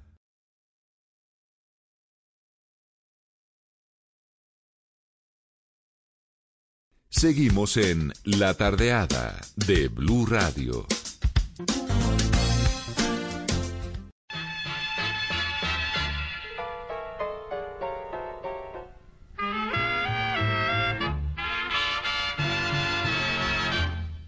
con el pucho de la vida apretado entre los labios, la mirada turbia y fría, un poco lento el andar, dobló la esquina del barrio, curda ya de recuerdo, como volcando un veneno, esto se lo oyó cantar, vieja calle de mi barrio donde he dado el primer paso. Vuelvo vos cansado el mazo en inútil barajar con una daga en el pecho, con mi sueño hecho pedazo, que se rompió en un abrazo que me diera la verdad. Aprendí todo lo bueno, aprendí todo lo malo. 616, 66 años de la primera transmisión de la televisión hoy aquí en la Tardeada Blue, reunión y tertulia de amigos con Juana Uribe, con Dago García, con Juan Esteban Constaín, con Paniagua, hoy con Felipe Zuleta, invitado especial también. Eh, 13 de junio del 54 a las 7 de la noche inaugurada la Televisión Nacional, Himno Nacional, discurso de Rosas Pinilla. Eh, un año después, pensó que eso iba a ser solamente para sus eh, mm, declaraciones oficiales, pues entran ya las dos grandes cadenas radiales de la época, Caracol y RCN, y empiezan a hacer ya comercialización de programas, eh, como veíamos ahora el lápiz mágico, conozca a los autores, y más adelante en el 56 entra Producción Sponge, muy famosa y de mucha recordación para, para nuestros oyentes en esta celebración de la televisión. El 0597 está ocupado. Me acuerdo que mi papá me contaba eso. El show de Jimmy, Manuelita Sáenz, Vuelo Secreto, El Auto Fantástico, El Chavo del Ocho. Después del 58 del Frente Nacional, ya se inauguran los otros, empiezan a construir los otros estudios, porque solo se hacía desde el estudio de, las, de, la, de la Biblioteca Nacional. Y en el año 63 se fundó Inravisión, que mire el honor que tenemos nosotros de tener hoy en la tertulia a uno de los directores de Inravisión como, como Zuleta. Zuleta y la oficina ahí en la 26, eh, Claro. dirigiendo Inravisión. Claro, donde es hoy hoy RTBC, ahí en el CAN, en donde, como recordaba usted, abajo en el garaje, sí. se hacía Animalandia. Animalandia.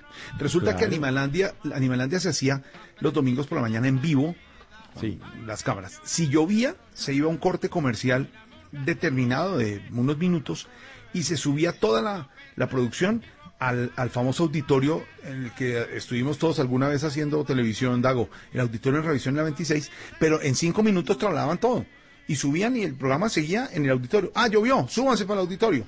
Y, y listo. O debajo de, de una estructura eh, eh, zuleta que todavía está donde era parqueadero, corrían los carros y ahí debajo se hacía Animalandia, ¿no? Esa, esa, esa, esa, esa, esa estructura original de Animalandia ya no está, porque ese edificio posteriormente eh, tuvo remodelaciones.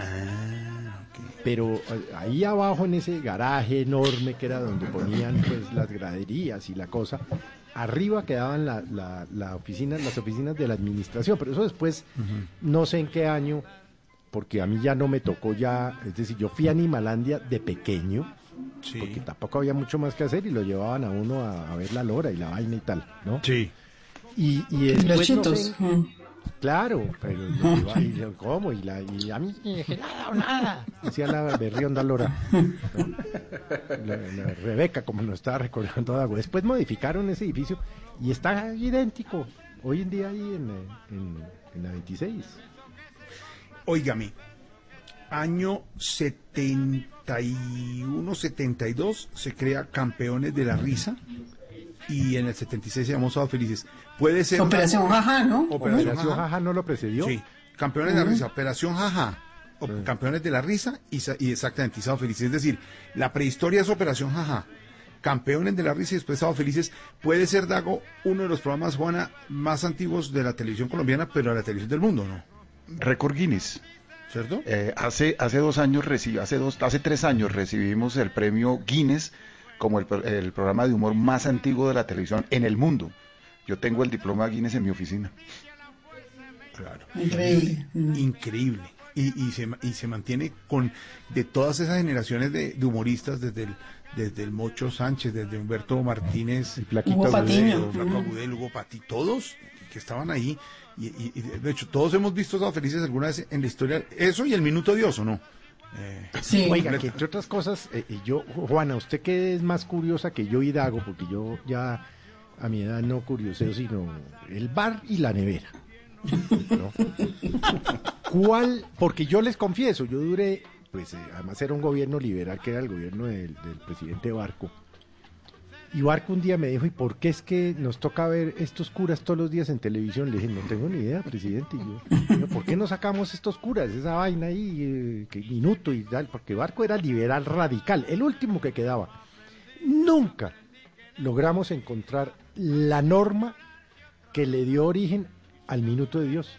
Nunca. No, yo nunca supe de qué año vino, quién, en qué, por qué, y se quedó. Obviamente ya pues eso es una institución y, y- y, pues ahí vemos al padre Jaramillo, tantos años que vimos al padre García Herreros, pero son de esas cosas que se fueron quedando en la televisión, eh, como, como el minuto de Dios, yo creo que hace, no sé, 50 años.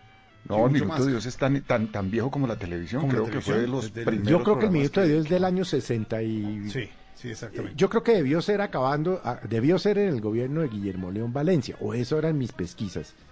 Porque Lleras Camargo también era liberal y no, no, no, no iba a misa y esas vainas. Pero no fue usted el que echó el cuento que algunas iglesias eh, ya cristianas se fueron a, a pedir eh, Claro. a pedir cupo también. Pues claro, Claro. constitucionalmente deberían tenerlo, ¿no? Pero no, Digamos, pero, pero la no. norma debe ser, debe tener origen, digo yo, porque como les digo, la, la buscamos muchos años con, eh, con eh, la, la- la gente de la oficina jurídica de revisión en ese momento, que eran pues todos unos jóvenes abogados y tal. Nunca encontramos la ley que le dio origen. Calculo yo que es del año 62. Minuto de Dios puede ser fácilmente ese programa del año 62-63. Gobierno de Guillermo León Valencia. Felipe, Felipe, pero si el, si el presidente había dicho que lo bajaran, ¿por qué no lo pudieron bajar? Porque había una ley. Sabíamos que había una ley, pero no, no, no, nunca la encontramos, porque era una ley que se hubiera podido derogar con proyecto de ley y un decreto, y no, no se logró y bueno, pues tampoco pasa nada. Lo que También pasa era un es lío que- meterse en eso, ¿no? No, pero No, además pues es es- que, el- pero- digamos, la, la, el Estado laico es posterior, ¿no? El, El Estado es la laico es del Constitución del 91. 91, exacto. Claro, Entonces, pero por en ese pero- momento no había cómo claro. hacerlo.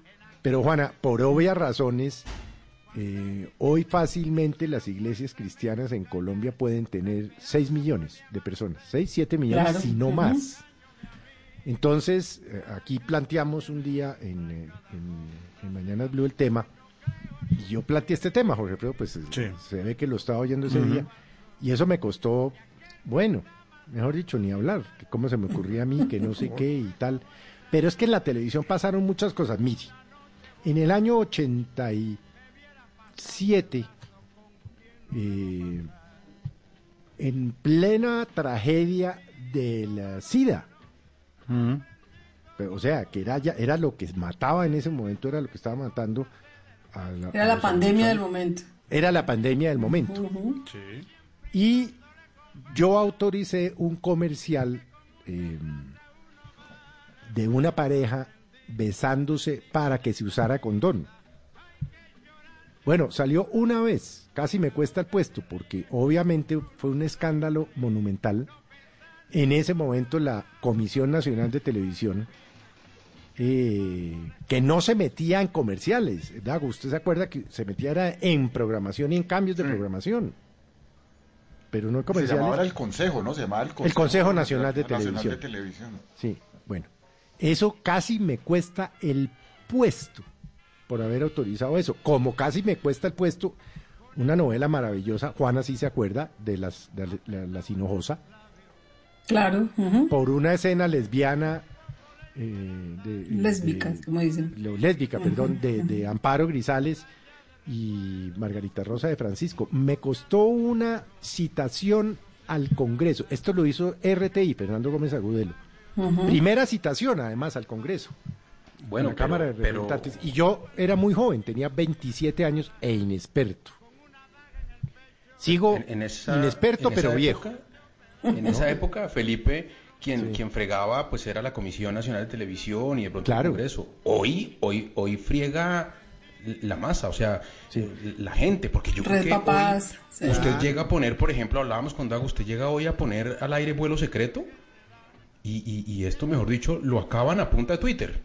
Claro, porque Imagínese, imagínese. por- Pero- sí, el acoso, vuelve a poner el acoso de vuelo secreto. Imagínese. Pero oiga, oiga el cuento. Me citaron al Congreso, yo muy inexperto llamé a Fernando Gómez Agudelo porque esto era RTI Televisión. Y le dije, doctor Gómez, eh, tengo una citación al, al Congreso, a la Cámara de Representantes, por el tema de la novela de La Sinojosa, por una escena que hubo ahí bastante fuerte. Yo no sé manejar eso, yo nunca he ido al Congreso, yo no, no sé cómo se maneja. Me dijo, ah, eh, yo le arreglo ese problema. Le dije, ¿cómo? Me dijo, yo lo arreglo. ¿Cuándo es la citación? Le dije el jueves a las 11 de la mañana, por decir algo, no me acuerdo. Yo llegué muy asustado y muy atortolado porque pues eso ya pues, me iban a tumbar. Bueno. Y arranca la comisión, arrancan ahí unos godos del Congreso, yo no me acuerdo quiénes eran, que no sé qué señor Zuleta, ta, ta, ta, y de repente entraron a la plenaria de la Cámara Amparo Grisales y Margarita Rosa de Francisco. Dios mío, se, se acabó esa vaina. Se acabó. No, no, no hubo, no, pues no hubo debate porque obviamente entraron este par de mujeres espectaculares, además pues estupendas las dos, y estos parlamentarios se derritieron. Conclusión, no hubo debate. Estrategia. Sí, Lo eso era Fernando Gómez Agudelo, hombre. No, lo mismo pasó con la, aprobación, la- con la aprobación de la, de la ley de cine en el Congreso. Eh, el día que era la votación, eh, mandamos a Amparo Grisales y a Manolo Cardona y cambiaron el orden del día, lo pusieron de primero, lo aprobaron de rapidísimo para Ah, que bueno. los congresistas se pudieran tomar fotos con Amparo y con Manolo. Canción. Ahí, ahí suena de fondo Vuela, Vuela, que es de Magneto. Y esa era la canción de Vuelo Secreto. Pero bueno, digamos Pero bueno, que secreto, ¿qué época- pasaba? Que yo no me acuerdo. No, era el acoso. Acoso ahí. El humor dependía del acoso de los jefes a las secretarias. Pero en cambio, en esa época sí censuraron, ¿se acuerda Dago? El personaje mafioso, que lo hacía Carriazo, que era... Sí, exacto. El pequeño ahora, Ortegón, sí. Ahora, hablando de, de las relaciones entre, entre la iglesia o, o los curas y, y la televisión, mm. vale reconocer que una de las empresas más eh, vanguardistas que hizo televisión en Colombia en la época del sistema mixto fue Sempro. Sempro. Y, ahí estuvo, ahí al frente de Sempro estuvo durante un tiempo Juana. Y yo creo que, que, siendo una empresa de, la, Fundación, Social, fue una empresa que hizo en su momento los programas más audaces que se hicieron en, en la televisión. Entonces, también hay como que reconocer que, en su momento la Fundación Social lideró un lideró un, un, movimiento de televisión vanguardista. ¿Eso dónde quedaba, Juana? Porque yo una vez yo una vez fui a, a, su oficina, a siempre... En la 35 bajo la séptima, una, vez, y en la 69 con sexta. En la 69 la visité yo usted, sí, exacto. Sí. Pero, Dago, en esa época a mí me tocaba era dar la pelea al interior de la fundación para, para justificar algunos programas y nunca se me olvidará que con Rocío nos, citaron para hablar de la otra mitad del sol, porque eso hablaba de la, de la reencarnación. Y yo, pues en mi ignorancia infinita sobre el tema religioso, no tenía ni idea que la reencarnación era algo que ellos, pues por supuesto, no, no iban a, y entonces nos tocó armar una figura literaria y una cosa de decirles que por qué que era simbólico, que no sé qué, para poder sacar la otra mitad del sol. Y finalmente dijeron, bueno, está bien, saquémosla, que el resto del, de la programación cumple con nuestro... Nosotros tenemos que cumplir un presupuesto social con los programas y nos, nos decían si tenía o no tenía, eh, cuál iba a ser el retorno social de cada programa. Entonces había unos que nos permitían que no tuviera tanto y era uno de esos, sí. Bueno, y ya después un día hicimos Perro Amor. ¿Cómo? Yo tengo mejor, yo tengo mejor memoria que usted, Juana, porque usted me contó a mí ese cuento cuando sucedió. Y ustedes lo que argumentaron al frente de la Fundación Social era que la única forma que tenía el país de arreglar sus problemas y reconciliarse era reconociendo el pasado, volviendo al pasado y trabajando sobre el pasado. y así justificaron lo de la reencarnación. Esto frente al padre Remolina, ¿no? Que era un... Era un el pastor de la Javeriana en ese momento. Exactamente. ¿Y el padre qué hacía, Juana? ¿Asentía? Parecía, ah, sí, señora. pero además yo muerta el susto porque como entenderán, yo no tengo ni idea de religión, ni de la historia de la religión, ni de nada. A mí tengo un problema con eso y es que nunca entendí nada. A 14 años de educación religiosa no quedó nada, entonces yo no entendía por qué no les parecía mal. Y, Rocío me decía, es que usted no se da cuenta de la dimensión de lo que estamos haciendo. Yo no, tengo ni idea cuál es la transgresión, pero bueno, vamos a defenderla y finalmente... Eh, sí, nos, tocó dar esa pelea y la, la, logramos y bueno, fue... ¿De qué época, Juana, era la de es que aquí ya la memoria. Yo, el lunes, me, el martes me inscribo en el geriátrico de Tarcisio. La, de los muchachos estos... Eh, ¿De pieza a cabeza? Ah, décimo de grado. Cabeza, de pieza a cabeza. grado es anterior a mi, a mi época. El y décimo de grado debe ser en... ¿Qué año, Dago? ¿80 y pico, 90? Eso es 88. Exacto. Porque de, pieza a cabeza, ya es como 93, 94. Y esa tuvo el lío de la escena de la escena de, Violeta y, claro, finalmente. sí. Chávez, el actor. ¿Cuál, cuál? Pero cuéntela para, para los que no la Que ellos habían sido novios toda la serie, ¿no? Toda la serie novios. Uno tenía que ver a Willington Ortiz actuando, que definitivamente es una de las vainas que no debió haber pasado nunca. Y, ¿Pero por qué? ¿Por qué eran millonarios?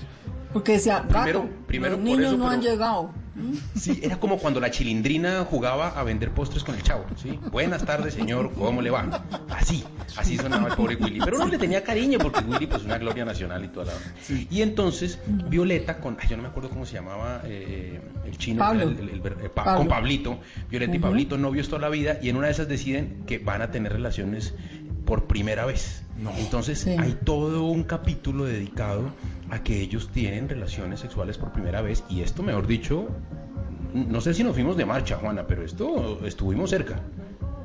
Pero yo tengo que reconocer en esa época, por ejemplo, sí, eh, pero de todas maneras no, no bajó el rating del programa ni nos castigaron. Y por ejemplo, Ana María de Cano en El Espectador escribió una un artículo dándole un respaldo a la, a la serie y después hubo varios comentarios de varios periodistas, porque la verdad fue bastante bien tratado y, y era como la evolución normal que tenía que tener mm. eso y era como una pareja tan querida que era el mejor mensaje en ese momento eh, para, para, para, los adolescentes, ¿no? Era la, la, cosa, pero sí Hoy estamos hablando de la televisión 66 años después, eh, muchos oyentes son como tres más. Richie 07. Dice Pedro el Escamoso, Los Cuervos, Antropel. Ya vamos a hablar de, de Pedro el Escamoso. March. Amo a Felipe Zuleta y sus historias como anillo al dedo en la tardía blue con todo y me tiene obliqueada en Instagram, que lo tiene bloqueado en Instagram. Ay.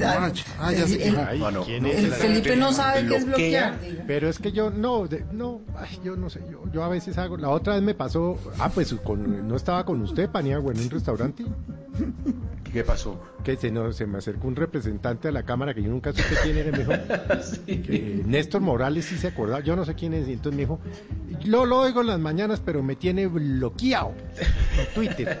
Eh, pues se jodió porque yo no sé desbloquear. No sé desbloquear. Le dijo, no sé cómo lo bloqueé y no sé cómo lo voy a Felipe, desbloquear. Se por quedó favor, eso así, le dijo. Que por favor desbloquee a March, que lo sigue mucho y que le encanta. Bueno, ahora, No ahora, ahora miro a ver cómo, cómo manejo ese tejemaneje, que eso para mí es complicado, Complicado, ¿no? sí. Fabricio Sí. Morales, escuchando Tardea Blue desde España. Ah, ya, esto ya estamos al otro lado, Paniagua, desde España nos están oyendo. Un abrazo también, Villa Bonita. Y muchos mensajes de, de los amigos del Libro Historia TV, TV Colombiana, que nos están mandando muy buenos datos. Los amigos del Libro Historia TV Colombiana, El Virrey, Caballo Viejo, Con fotos de todo. el show de las estrellas, con todas las fotos, un abrazo para ellos en ese libro histórico.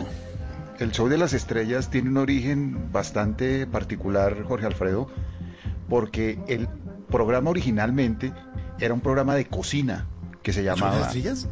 Sí, ese, el primer programa que tuvo Jorge Barón se llamaba Cocine de Primera con Segundo, Ah, por segundo que era un programa de cocina con el, un chef colombiano que se llamaba Segundo, Cabezas. Cabezas, sí, señor. Segundo, claro. Y era un programa en directo. Y entonces, eh, mientras preparaba la, la- la receta, se quedaban como unos tiempos muertos ahí Jorge Barón y el chef, que no sabían qué hacer. Y a Jorge Barón en un momento se le ocurrió que para llenar esos momentos mientras se preparaba la receta, invitaba cantantes y los entrevistaba y los ponía a cantar. Y ahí, en ese programa, surgió el show de las estrellas. Luego salió Segundo Cabezas y Jorge Barón se quedó fue con el musical. Pero el origen Oye. del show de las estrellas es en un programa de cocina que se llamaba Cocine de Primera con Segundo. ¿Y Saúl en la olla? ¿Ese Saúl en la olla también era de, de cocina? Sí, Sí, Porque recuerdo el nombre, pero no me, y me acuerdo un poquito del señor, pero no me acuerdo de qué era. Saúl García se llamaba, era un, un Saúl personaje García. bogotano, chapineruno, eh, eh, no clase Con- emergente, con- sino clase sumergente. Y tenían un concurso a, a la modelo. No, no, no. eh, Con no. ¿Cómo es la no, clase no, sumergente? cariño. Entonces, por favor, cuénteme Ya, cómo es la clase No, sumergente. no, es que, es que eh, eh, los chapinerunos como yo, eh, que en algún momento hablaba, pues carajo, yo, yo íbamos Carajo, al coche la ¿Cómo vaina, va, las separadas del jockey, la huevo ya, carajo, y Santos Guerrillero, carajo, toda esa vaina. Pues móvil, eh, móvil, acabamos, no, acabamos eh, eh, sumergidos, ¿no? Y Saúl García, pues nunca fue clase emergente, fue, sumer- fue, fue sumergente porque en, en- en- en su momento Saúl era pues chapineruno, hombre, tenía una casa aquí en la sesenta y pico, cerca. Sí, sí, ¿no? sí, sí. Y hablaba así y tal, y la vaina, y era un personaje muy divertido. Y tenía de asistente de su chef, que eso no se va a... No, no, ¿qué modelo? Modelo fue en la segunda etapa, es que él tuvo una primera etapa. Eh, una, un personaje bogotano eh, que, que lo volvió, fa- la volvió famosa eh, Saúl García, que era la enana Luisa, ¿Quién? Ay, sí. una enanita. Ahora le dicen de talla bajita, ¿no? Pero en esa época... baja. Hoy no se le podría decir la nana Luisa. No, hoy no le podría. podríamos La nana decir, Luisa, bueno, sacaron el programa pues, al aire, sí. La que le ayudaba, la que le ayudaba y le pasaba el tomate y la cebolla y el pollo y la cosa era eh, la nana Luisa, que además la habían sacado de, de- de- del centro de Bogotá porque era famosa en su momento y, y Saúl pues duró muchos años haciendo este programa. son- No, es que por eso le digo que el lunes, el martes me inscribo en el geriátrico de. Oiga, eh, la televisión también ha habido, tiene que vivir de algo, de comerciales, la comercialización. Recordemos, Garrita, comerciales de televisión. A ver, a esta hora, 66 años de la televisión hoy en la tardeada, a ver cuál tenemos ahí. Trabajo diario, interés diario, interés fijo. Esto es fijo diario de la vivienda. Usted comienza a ganar desde que deposita sus ahorros y sigue ganando día tras día. Venga a su casita roja de la vivienda. Ah, sí, la vivienda, la casita roja. El ahorrador feliz, sí. Y, te- Pero y este es- uno este tenía es un alcancía, comercial relativamente nuevo. Sí, este no está tan viejo, pero... pero No, sí, no es tan viejo como el de Ubalux. Yo no el sé de- si ustedes o se el de acuerdan. Goodies, o el de Goodies. Sí, Las bueno, gaseosas, la más deliciosa, con el helada Goodies de soy su feliz. luz.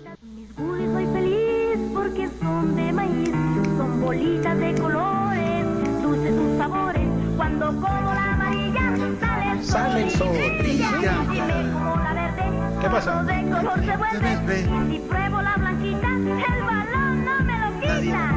Y la rojita la comparto con mi mejor Porque son de maíz. Jingle de, de Jaimito Valencia. Eh, Hay uno, eh, eh, ¿no tenemos el de Milo? ¿Milo te da energía? ¿O el de la, La- fina? el de- ¿O el de la fina? Un, Fina la margarina, de la preferida en su mesa y cocina. No, pero La señora fina. llegó Pacheco, ¿se acuerda? Mm. La hacía Gloria Valencia. Estaba en la cocina Gloria Valencia cocinando. Sí. ¿Cierto? Que no creemos que Gloria Valencia cocinara, pero estaba haciendo No la tenía cocina. idea, No, sí, debía Estaba ahí cocinar. cocinando, está. Y entraba y la empleada del servicio decía, señora, llegó Pacheco. La emoción de ella ver a Pacheco y entraban y hacían el comercial. No le costó casi a la fina pagarle a Pacheco y a Gloria Valencia un comercial, imagínese eso. Una campaña de un año le costó un- una Pero, cantidad de plata. ¿Quién se está acordando del de Ubalux aquí? Eh, ¿Dago? Yo, Eh, yo, yo, yo, ¿Cuál yo. luz? Le, le- que se decía, de las gaseosas la más deliciosa, Pero helada eso era un de su payaso. luz. No, pero era cantado por un payaso. Ay, qué rica su luz. Claro, pero es que Dago lo canta como. ca- Carajo, como Pavarotti. Oiga, ¿a dónde Ese hemos llegado? comercial ¿A era un payaso, Dago. Dago García. La más deliciosa, grande en su Malux. Ua, ua, queremos Malux. Y Lo que logra la tardeada. Zuleta fue director de Yo- Intravisión, gran panelista y columnista. Y Dago García, que produce la película El olvido que seremos y hoy canta en la tardeada. ¿Cómo es la luz? De las gaseosas la más deliciosa, helada de su. Son lo máximo que nos va- ¿Cuál tenemos ahí? ¿El de la fina? Vamos a ver. A ver, Ahí está el de señora, llegó Pacheco. a ver échalo para atrás, eh, Garrita. Señora, llegó Pacheco. Huele a Gloria. Tú también disfrutas la fina chifón. Es deliciosa. De nuevo, ponlo desde el comienzo. Ponlo desde el comienzo. Señora, Pacheco. Este desayuno huele a Gloria. Tú también disfrutas la fina chifón. Bueno, yo creo que si hoy queremos, si hoy queremos hacer una versión de este comercial, tenemos clarísimo que la señora se emociona. Señora, llegó Jorge Alfredo, pero aquí, ¿a dónde llega? ¿A dónde llega? Es lo que yo me pregunto. ¿A, a No la cocina poner- de quién? No va a poner ¿A la cocina de quién? cocinar. No va a poner a Mariano a No, en el Mariano cocina. Y además, pues la señora no se debe emocionar de que llegó. ¿Quién, quién sería Gloria? ¿Quién, Señora, llegó equivalente a nuestra Gloria Pacheco hoy en día. quién podría Malú? Gloria. Malú, Malú, pero Malú tampoco cocina, Jorge. impecable. Malú No, no sé, pero impecable, divina, bien vestida, magnífica persona. Pero sí pegaría Malú. ¿Mm? Prestigiosa. Entonces podría decir, podría decir, eh, Doña Malú, Malú. llegó Jorge- don Jorge Alfredo. Y entonces Jorge Alfredo tendría, tendría que decir, no, no huele a gloria, sino huele, ahí nos jodimos. Sí, porque Pues es que... año, en el año, en el año 1988-89, no recuerdo exactamente, Punch Televisión tenía un programa que se llamaba Caliente Caliente. Y ese programa lo libreteaba Juan Carlos Pérez y lo presentaba una chica que se llamaba Irene Arzuaga. Irene Arzuaga. Ellos eran estudiantes de la Javeriana. Y cuando Irene Arzuaga, la presentadora, por X o Y razón, no podía ir a presentar Caliente Caliente, quien la reemplazaba era nuestro gran Jorge Alfredo Vargas. Ah, ese es Yo el puesto de presentaba ese- caliente, caliente. Yo presentaba ese programa de Caliente Caliente. Y Hacía los reemplazos de la presentadora. y Dago que hacía ahí Producciones viéndome. Ponch, eso era de... ¿Y eso era como, como sketch de humor, Dago? ¿Qué No, no, eso? no, no, eso era un, eso era un ¿Eran programa, eso era un programa como día a día, era un programa como, de- Mm. como, como un magazine de, de- de- de ese Lo- tipo. Yo no sabía que en mis inicios de la televisión Dago ya está echando ojo ahí. No, yo trabajaba también en Punch. En Punch. Juan Carlos O sea, usted alcanzó a trabajar con, ah, con Enrique Peñalosa Camargo. Claro, mi, pri- mi primera telenovela la Ajá. escribimos Felipe Salamanca, Enrique Peñalosa y yo. Porque Enrique Peñalosa, y, y Enrique tenía una, una teoría, porque se había presentado ya dos veces a la alcaldía de Bogotá y había perdido, y nos, nos dijo un día, mire, vamos a hacer una telenovela, la escribimos, yo la protagonizo y luego me presento a las elecciones y gano, porque él decía, yo tengo la pre- la preparación, pero me falta la popularidad. Afortunadamente para la actuación Clarísimo. colombiana, la Y siguiente se quedó ganó con la preparación si no- porque, eh, porque la popularidad sí se le jodió. Yo trabajé con Enrique Peñalosa, oiga, pues que está muy carajo. Era el secretario económico muy joven, Peñalosa, de, de Barco, imagínense, en el año 86. Ahí conocí yo a, a Enrique Peñalosa. Después conocí a Enrique Peñalosa Camargo, su padre. Pero Y en, que y en, y en Punch, en Punch Enrique tenía un programa periodístico que se llamaba Testimonio, que era presentado, imagínese la nómina de ese, de, de- de ese Mm. programa que, que dirigía Enrique, porque era presentado por Ángela Patricia Yaniot. ¿Qué tal? Las periodistas, los periodistas eran Lucía Sí, Madriñán, Lucía María Madriñán Teresa Ronderos, claro, Alberto Medina y Alberto. Cortés. Claro. Y el, el- el del tiempo, tenía una nómina impresionante ese programa. Nuestra Lucía Madrillán Saa, nuestra gran amiga que fue directora de Noticias Caracol mucho tiempo, era la editora de testimonio Ángela Patricia. Claro, y Alberto Medina, nuestro subdirector, hoy era uno de los reporteros y los cronistas. Y María claro. Teresa Ronderos. María Teresa María Ronderos, Teresa, que fue- magnífica periodista. Uh, Y, y, Co- y Cortés, el, a- a- eh, Co- Cortés, ¿cómo se llama él? El del tiempo. eh, Ernesto. bueno, Eh, Ernesto Cortés. Uy, pero una Ernesto Cortés tenía que ser un bebé cuando presentó eso. Y Porque llegamos al punto. Julio ya tenía bigote. pues, el editor general de Bogotá. Ernesto, Siempre tuvo. Sí, señor. pero siempre, sí. Y llegamos al punto que quería llegar en los 66 años de recuerdo de la televisión. Garrita, alísteme las bandas sonoras de las grandes telenovelas y series de esta del recuerdo de la televisión. Los oyentes siguen participando. A ver, esta. Cuando el amor llega así de esa manera, uno no se da ni cuenta.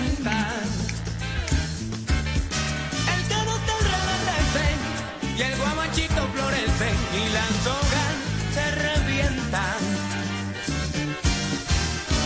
Cuando el amor llega así de esa Eso, manera, caballo viejo, don Dago.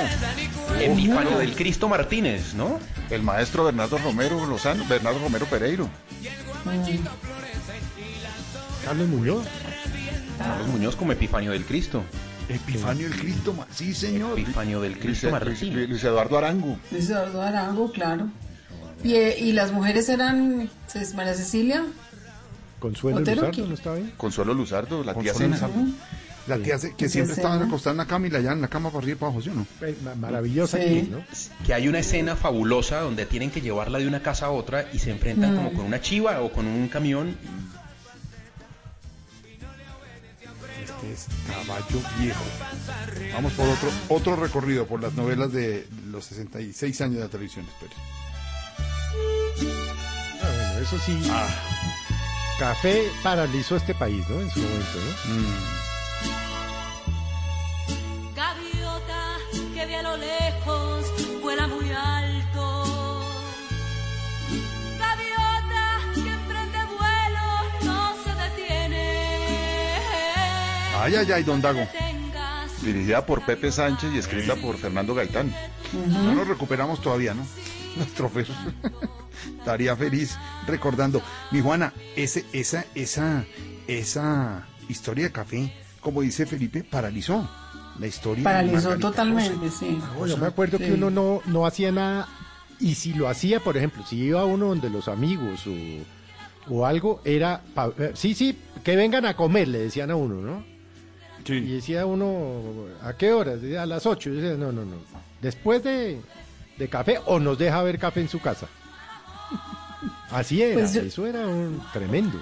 Yo le, yo, yo le preguntaba y ahora le, le hago la pregunta a Dago y a, y a Juana, a mi gran amigo Fernando Gaitán, uno de mis grandes amigos de la vida, que lamenté muchísimo y nos dio muchísimo su partida, a Fer, porque ¿cómo harían ahora en las novelas? Bueno, ustedes ya lo, lo tienen claro, Juana y Dago, porque antes normalmente colgaba, cuando, cuando cerraba la puerta sonaba el teléfono en, en café, entonces nunca llegaba la llamada, ahorita con el celular se hubiera tirado toda la escena, ¿o no?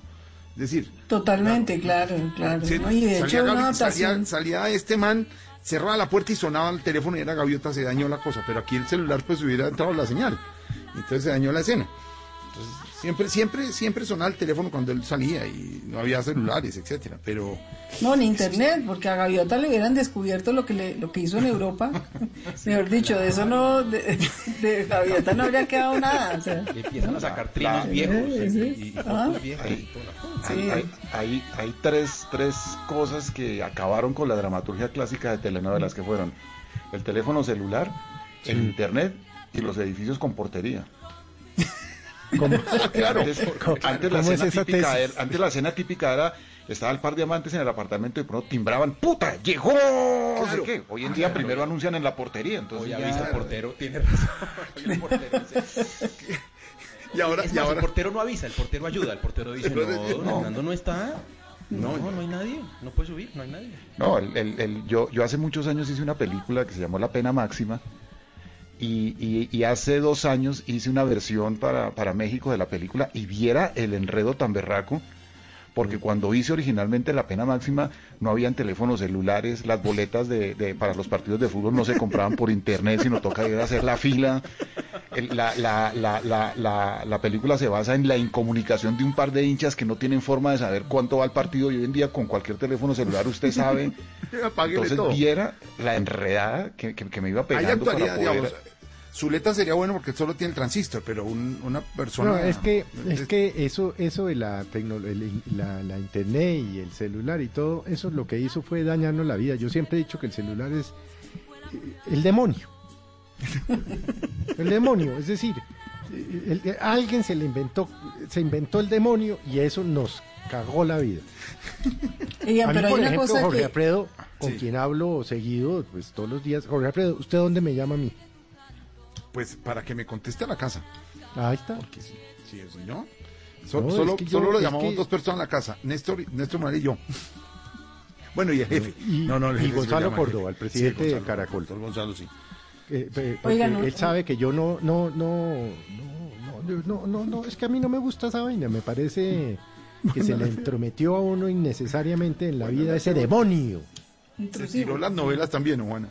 ¿no? Y se tiró No, a lo las que les novelas, iba a como decir yo es una cosa de la televisión colombiana que es muy bonita y es que eh, por alguna extraña razón a nuestras, eh, ni a los hombres en general, ni a la clase dirigente nuestra, ni, a- ni, ni diría yo a alguna parte de la clase intelectual en algún momento, le daba pena decir que veía novelas, a diferencia del resto del Ah, mundo claro. eh, eran un tema nacional, digamos, ¿no? Era un tema... eh, Y yo me acuerdo durante muchos años que viajé con, con- con una empresa tratando de vender eh, la novela como formato por el mundo y todo, y siempre ha sido vista con, con- con una cosa peyorativa, ¿no? Como el culebrón, como la cosa de segunda, y yo, a mí me sorprendía mucho porque yo decía, mire, yo, yo vengo de un país donde eso es tiene mucho, mucho prestigio y paraliza el Consejo de Ministros y bueno, entre estas novelas, ¿no? Sobre todo el, eh, Café, las novelas de Julio Jiménez, Betty o Pedro el Escamoso, realmente han sido en su momento eh, hitos que han, que han sido el tema nacional y eso es una cosa muy bonita de la televisión nuestra y de, de- de no haber tenido una mirada intelectual hacia lo popular, digamos, ¿no? En- la televisión lograba en ese momento eso. No estoy segura que hoy en día pase lo mismo, pero por lo menos durante muchos años sí lo fue. De Gaviota, vamos a otro personaje que ha quedado en la historia de los colombianos gracias a la televisión. Este.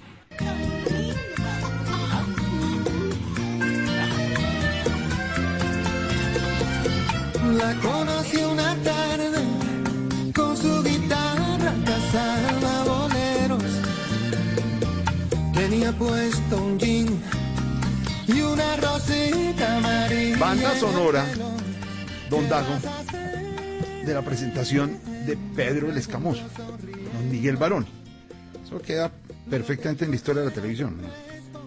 Sí, y en esa época, por fortuna, o afortunadamente en esa época, no era tan complicado el tema de los derechos musicales y recuerdo que conseguimos este tema simplemente porque a la disquera Juan Luis Guerra le interesaba que sonara todos los días en, en- en la televisión. Bueno, y no cobraban, no cobraban por, por, por, por- antes para ellos era, era, era ganancia tener un tema que todos los días iba a sonar en prime time en, prime time en la televisión. Entonces recuerdo que tuvimos temas de Franco de Vita, tuvimos temas de Miriam Hernández y este de, de Juan Luis Guerra y, y otro de Juan Luis Guerra en una novela que hicimos con Sergio Cabrera que se llama El último beso. Y en esa época, recuerda Juana, que los entregaban con todo el gusto y sin cobrar un peso para que se promocionaran. Debían pagarles. Imaginen con el Sí, rey de. Pedro el Escamoso, que les paguen por la música, porque se paralizaba el país cuando eh, Pedro Escamoso bailaba esto.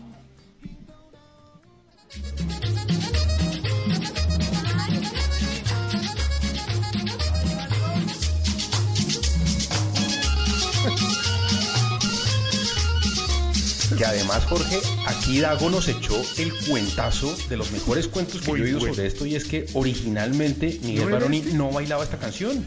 ¿Te supo ese cuento, Zuleta? Y no se pudo. No. Se supo ¿Cómo eso, es el cuento? Felipe. Oiga ese cuento. que originalmente la- el tema que bailaba Miguel Barón era para Maite de Carlos Vives. Pero Jorge Martínez, el, el- el secretario general de Caracol, nos llamó y dijo, ustedes si no tienen derechos a ese tema no pueden hacer la escena.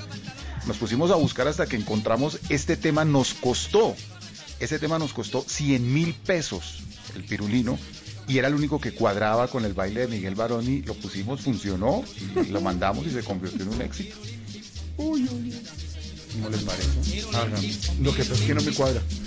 ¿Cómo Y los derechos de autor que le dio generar a, a los autores, porque fu- fue mucho lo que sonó, ¿no? Sí, y además la letra, la letra de esa Mm. canción es lo más extraño del mundo. O sea, Pirulino se, se, se pegó una borrachera en la casa de Aquilino Preguntón. Luego vino y lo mordió una perra y le ha roto su único pantalón. Esa es toda la letra de la canción. Es como de Rafael Pombo, el, el- Pombo de Costaín.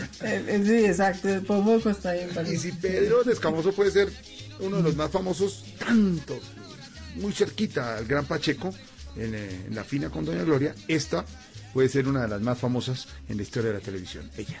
Tan lindo.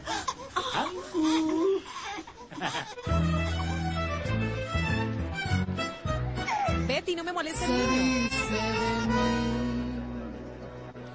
Se dice que soy fea, que camino a lo malevo, que soy chueca y que me muevo con un aire compadrón. Que Pero ¿por qué mira, una fea, haberse robado el show de la televisión? ¿Por qué? Yo creo que esa pregunta la puede contestar mejor Juana, porque finalmente quien fue la, la gestora en últimas desde la producción de Betty la Fea Cierto. fue Juana. Juana en RCN fue la que decidió juntar a, a- a Fernando Gaitán con un tipo de comedia como Mario Rivero. Y también Juana fue la que tuvo la idea de que Ana María fuera Betty la Fea. Entonces yo creo que, que Juana, que fue la, la gestora de, ¿Cómo de- de- convences de ese proyecto, lo explica. Juana Ana María? exacto. No. ¿Cómo la convences? Digamos, ¿cómo, ¿Cómo creer en que una fea Juana pueda ser la protagonista y logre ese éxito? Pues lo primero que es chévere saber es que esa novela estaba engavetada durante varios años y cada vez que la sacaba Fernando decía, no, no, una fea, no, una fea, no, no, no. Y, y la, la, como, como, como Jorge Alfredo recordará, el canal estaba en la inmunda porque Dagos nos tenían, el enfrentado nos tenían realmente muy Lo mal. recuerdo, lo Y, recuerdo. sí. Y, eh, bueno, sacamos esa, la leímos, y, pero ¿por qué no? Ahora, finalmente, yo lo que creo es que las cosas no son, hay esas cosas, yo siempre he tenido la idea de que no hay cosas vetadas, sino la manera de hacerlas, ¿no? Entonces, a mí me pareció una historia muy buena, finalmente logramos convencer con Fernando a, a, Gabriel Reyes de que la hiciera. Y, mm, y lo que les iba a contar, bueno, primero de esta canción, que es la canción que es realmente emblemática de la, de la novela, la propuso Felipe Doté con Carlos Gaviria, que hicieron el cabezote. Y Felipe me dijo, mire, yo conozco una, un- una canción argentina que es muy buena, y yo la oí y le dije, hagamos una versión nuestra, le pedimos a César Escola, y, y bueno, realmente es una maravilla eso. Otra cosa que hicimos para Es Yolanda la- Rayo, ¿cierto, Juana? Yolanda Sí, la versión es de Yolanda Rayo, sí. Y, mm, y lo que hicimos fue crear todo un tema de la, en la publicidad y en la forma de, de darle la vuelta al, Yo me acordaba de una cosa que había hecho Robert McKee, que en, uno de los talleres que yo he hecho con él es, cuando uno tenga una debilidad o crea que tenga una debilidad en una historia, volteela y convértala en su fortaleza. Entonces decía, en vez de esconder que ella fuera fea, lo, volvimos el gran tema. primero que todo le dejamos el nombre y segundo hicimos toda la campaña diciendo va a llegar una fea a la televisión y usted se va a enamorar de ella y le y lo- y no se las dejamos ver eso fue otra de las cosas que, que se hizo en la campaña era Ana María sí había hecho varias novelas yo había hecho con ella Perro Amor y luego Tiempos Difíciles pero estaba tan transformada acá que la gente no la iba a reconocer no no no, no era un no era Margarita Rosa, no era una persona que, la gente reconociera. Entonces la escondimos durante todo el tiempo, no dejamos que se tomara fotos, no dejamos que se que la vieran y solamente la vieron en el último minuto del primer capítulo en que todos pegan el grito y por todos se preguntan en el primer capítulo, ustedes se acuerdan de, pero si es fea, ¿qué tan fea es? De verdad es tan fea y bueno, ya finalmente ella aparece y, y eso fue la campaña y bueno, la gente se enamoró de ella, evidentemente. El resto fueron ellos y Mario hizo esa, eh, entre Mario y Fernando, esa, lo que dice Dago, ¿no? Es, es- se encontraron dos personas con un humor que, Total. que realmente se complementaron y, Muy y- bueno. y fue semejante fenómeno. Tenemos, tenemos problemas, Paniago. No, pues Lo de hartísimo. Zuleta, lo de Zuleta generó. Lo de Zuleta nos está generando un Sí, revolcón llegamos total en el tema de la audiencia. sí. 18. Culpa. Bueno, o sea, si, si seguimos No, creciendo pero- esta tasa, es vamos una, a pasar los es 20 una invitación mañana. por una única vez, ¿o no? No, no, pues es que eh, como vienen tres puentes. Ah, Y no se puede salir. No, no, no, pues que yo, yo, pero es que yo no, que, que tiene más derechos el perro de mi vecino que yo mismo, si yo tengo, que comorbilidades o no sé qué hu- hubo de pendejadas inventaron, ¿no? Entonces, como vienen tres puentes, pues pode- si, si aquí el director eh, autoriza, pues podemos reunirnos. Sí, aquí, por favor, por favor, en la tertulia participando, don Felipe, bienvenido, Sí, porque mire, salvo que Wilmar Díaz tenga- Rodríguez dice, oyente 17, Felipe le da un plus y, y hace falta Constaín, Constaín está en reunión editorial de el diario El Tiempo y no alcanzó a llegar, pero mañana estará con nosotros, nos, no se ha retirado, por supuesto, está en reunión editorial de aquellas, A de los- esas demoraditas, ¿se acuerdan? A los, a los hinchas del fútbol como mi amigo Paniagua, Mm. les recomiendo el libro de Constaín Calcio. Calcio, me lo acabo de leer Ujú. y, y- y- y es una maravilla de libro. Y habla sobre el origen del fútbol. Ah, bueno, Será la próxima, sí señor. la podemos mencionar. Y Se nos quedaron muchos, muchos por fuera. Jorge. Oyentes, a ver, Aquí ¿qué- la qué- gente, qué no, dicen los no, la oyentes? gente pidiéndonos que la pezuña del diablo, que la música era horrible. Yo me acuerdo de la música de la pezuña del diablo, pero dicen que era. Es, es- es que yo creo que este programa, este programa merece una yo creo que segunda parte mañana, mañana. podemos hacer la segunda Mañana, parte. sí. mañana yo creo que hay que hablar, hay que hablar de pasión de gavilanes. Sí, No, o sea, de- ya hablar viene de otra muchas vez. cosas. Volvemos otra vez. Me- me- antes de que nos vayamos a ver, para que se queden con la imagen, ¿se acuerdan de Teres Lele? Claro. Claro. Vamos a buscar a Teres Lele haciendo aeróbicos. Nuestra Jane Fonda. mañana. Uy, ¿qué tal la que hablaba así como francesa, que decía, se echa crema en la cara? Esa es Tere ¿Se Lele. acuerdan? Es La de caga. Lele, en la caga. en la ¿Esa caga. era? Sí, En la en la caga, caga. Tuvo caga. Restaurante, ¿se acuerda de tuvo restaurante subiendo a la calera. Claro. ¿De verdad? El restaurante tenía. ahí. Abrazo a Wilmar, a Mandarina, que nos saluda, a Marcela Restrepo, a María María, el creador de Casita Roja, el publicista Peter Martín, a Humberto Lancheros, a Fabricio Morales, al libro de historia de televisión que nos ayudó tanto en estos 66 años de la televisión. Yo creo que podemos continuar y le metemos porque Paniagua, eh, nos escribió la- que lamenta mucho que él tiene historias. Pues y esto también podemos seguir hablando de la televisión. Esto es la tardeada. Reunión de amigos, una buena tertulia, sábados y domingos a las 5 de la tarde en Blue Radio. Zuleta, usted tiene Bueno. cupo abierto aquí, porque además jaló muchísimos oyentes, dos. No, no, no, pero no, no, lo que pasa es que eh, yo vivo ocupadísimo. Hoy, por ejemplo, se me, se me atrasó la trapeada, hermano. Entonces, entonces me, me toca posponer el vino para las 8, porque de 7 a 8 pongo Selena y dele, man. Selena ya Como la flor y trapeo. Ay, Felipe, ¿cómo nos diga? Vamos Un a hacer abrazo. una banda sonora para esa tapiada. Sí, exactamente. Un abrazo, gran Felipe Un abrazo, Zuleta. Compañeros, Qué, qué chévere amigos. tenerlo aquí en la tardeada. Un abrazo, de verdad. Mi Juana, un abrazo. Gracias por recordar A con todos, nosotros mañana todo de la televisión. Mañana nos encontramos. Don Dago García Genio, un abrazo. Gracias por recordarme mis inicios en la televisión. Un abrazo. y próximo mañana. banda de la fina. Sí, señor. Un abrazo, Paniagua. Nos encontramos mañana. Y esto es Pasión de Gavilanes, que ya viene en el canal Caracol. Otro, Claro que sí. Otro clásico, de la sí. televisión, clásico de la televisión. Hoy, 66 años de la televisión, la Tardeada Blue, aquí en Blue. Tardeada y tertulia de amigos. Nos encontramos mañana. Chao, chao.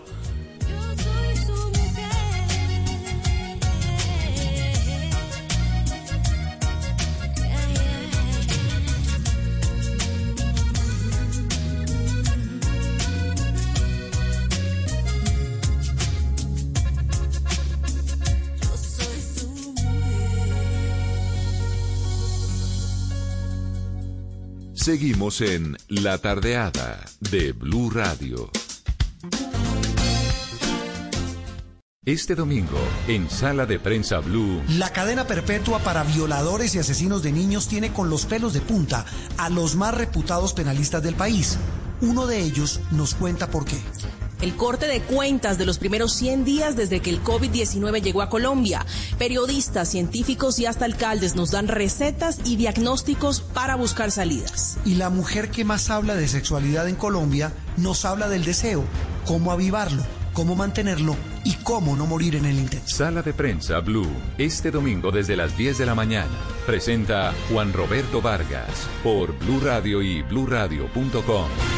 La nueva alternativa. Feliz día al papá que es el primero en enterarse de las noticias, al papá que escucha y le gusta ser escuchado, al que disfruta los goles sin verlos, al que oye todos los puntos de vista y ningún tema le queda corto. Feliz día, papás Blue. Blue Radio. Hola, ¿cómo están a todos? Soy Rodrigo Garduño, creador y fundador del programa 54D. Los invito este domingo aquí a Generaciones Blue para que hablemos eh, de la importancia de hacer ejercicio en casa y de todo lo que a usted le puede ayudar a tener una versión más saludable. Los esperamos. Generaciones Blue, este domingo a las 12 del día. Generaciones Blue por Blue Radio y bluradio.com. La nueva alternativa. A partir de este momento en Blue Radio nos conectamos con Noticias Emisión Central, la información de Colombia y el mundo de Caracol Televisión. Permitirá que niños menores de dos años vuelvan a sus jardines infantiles y que profesores mayores de 60 dicten clases presenciales. Se obligará al uso de tapabocas en los planteles educativos. Estamos en vivo con la ministra de Educación y la red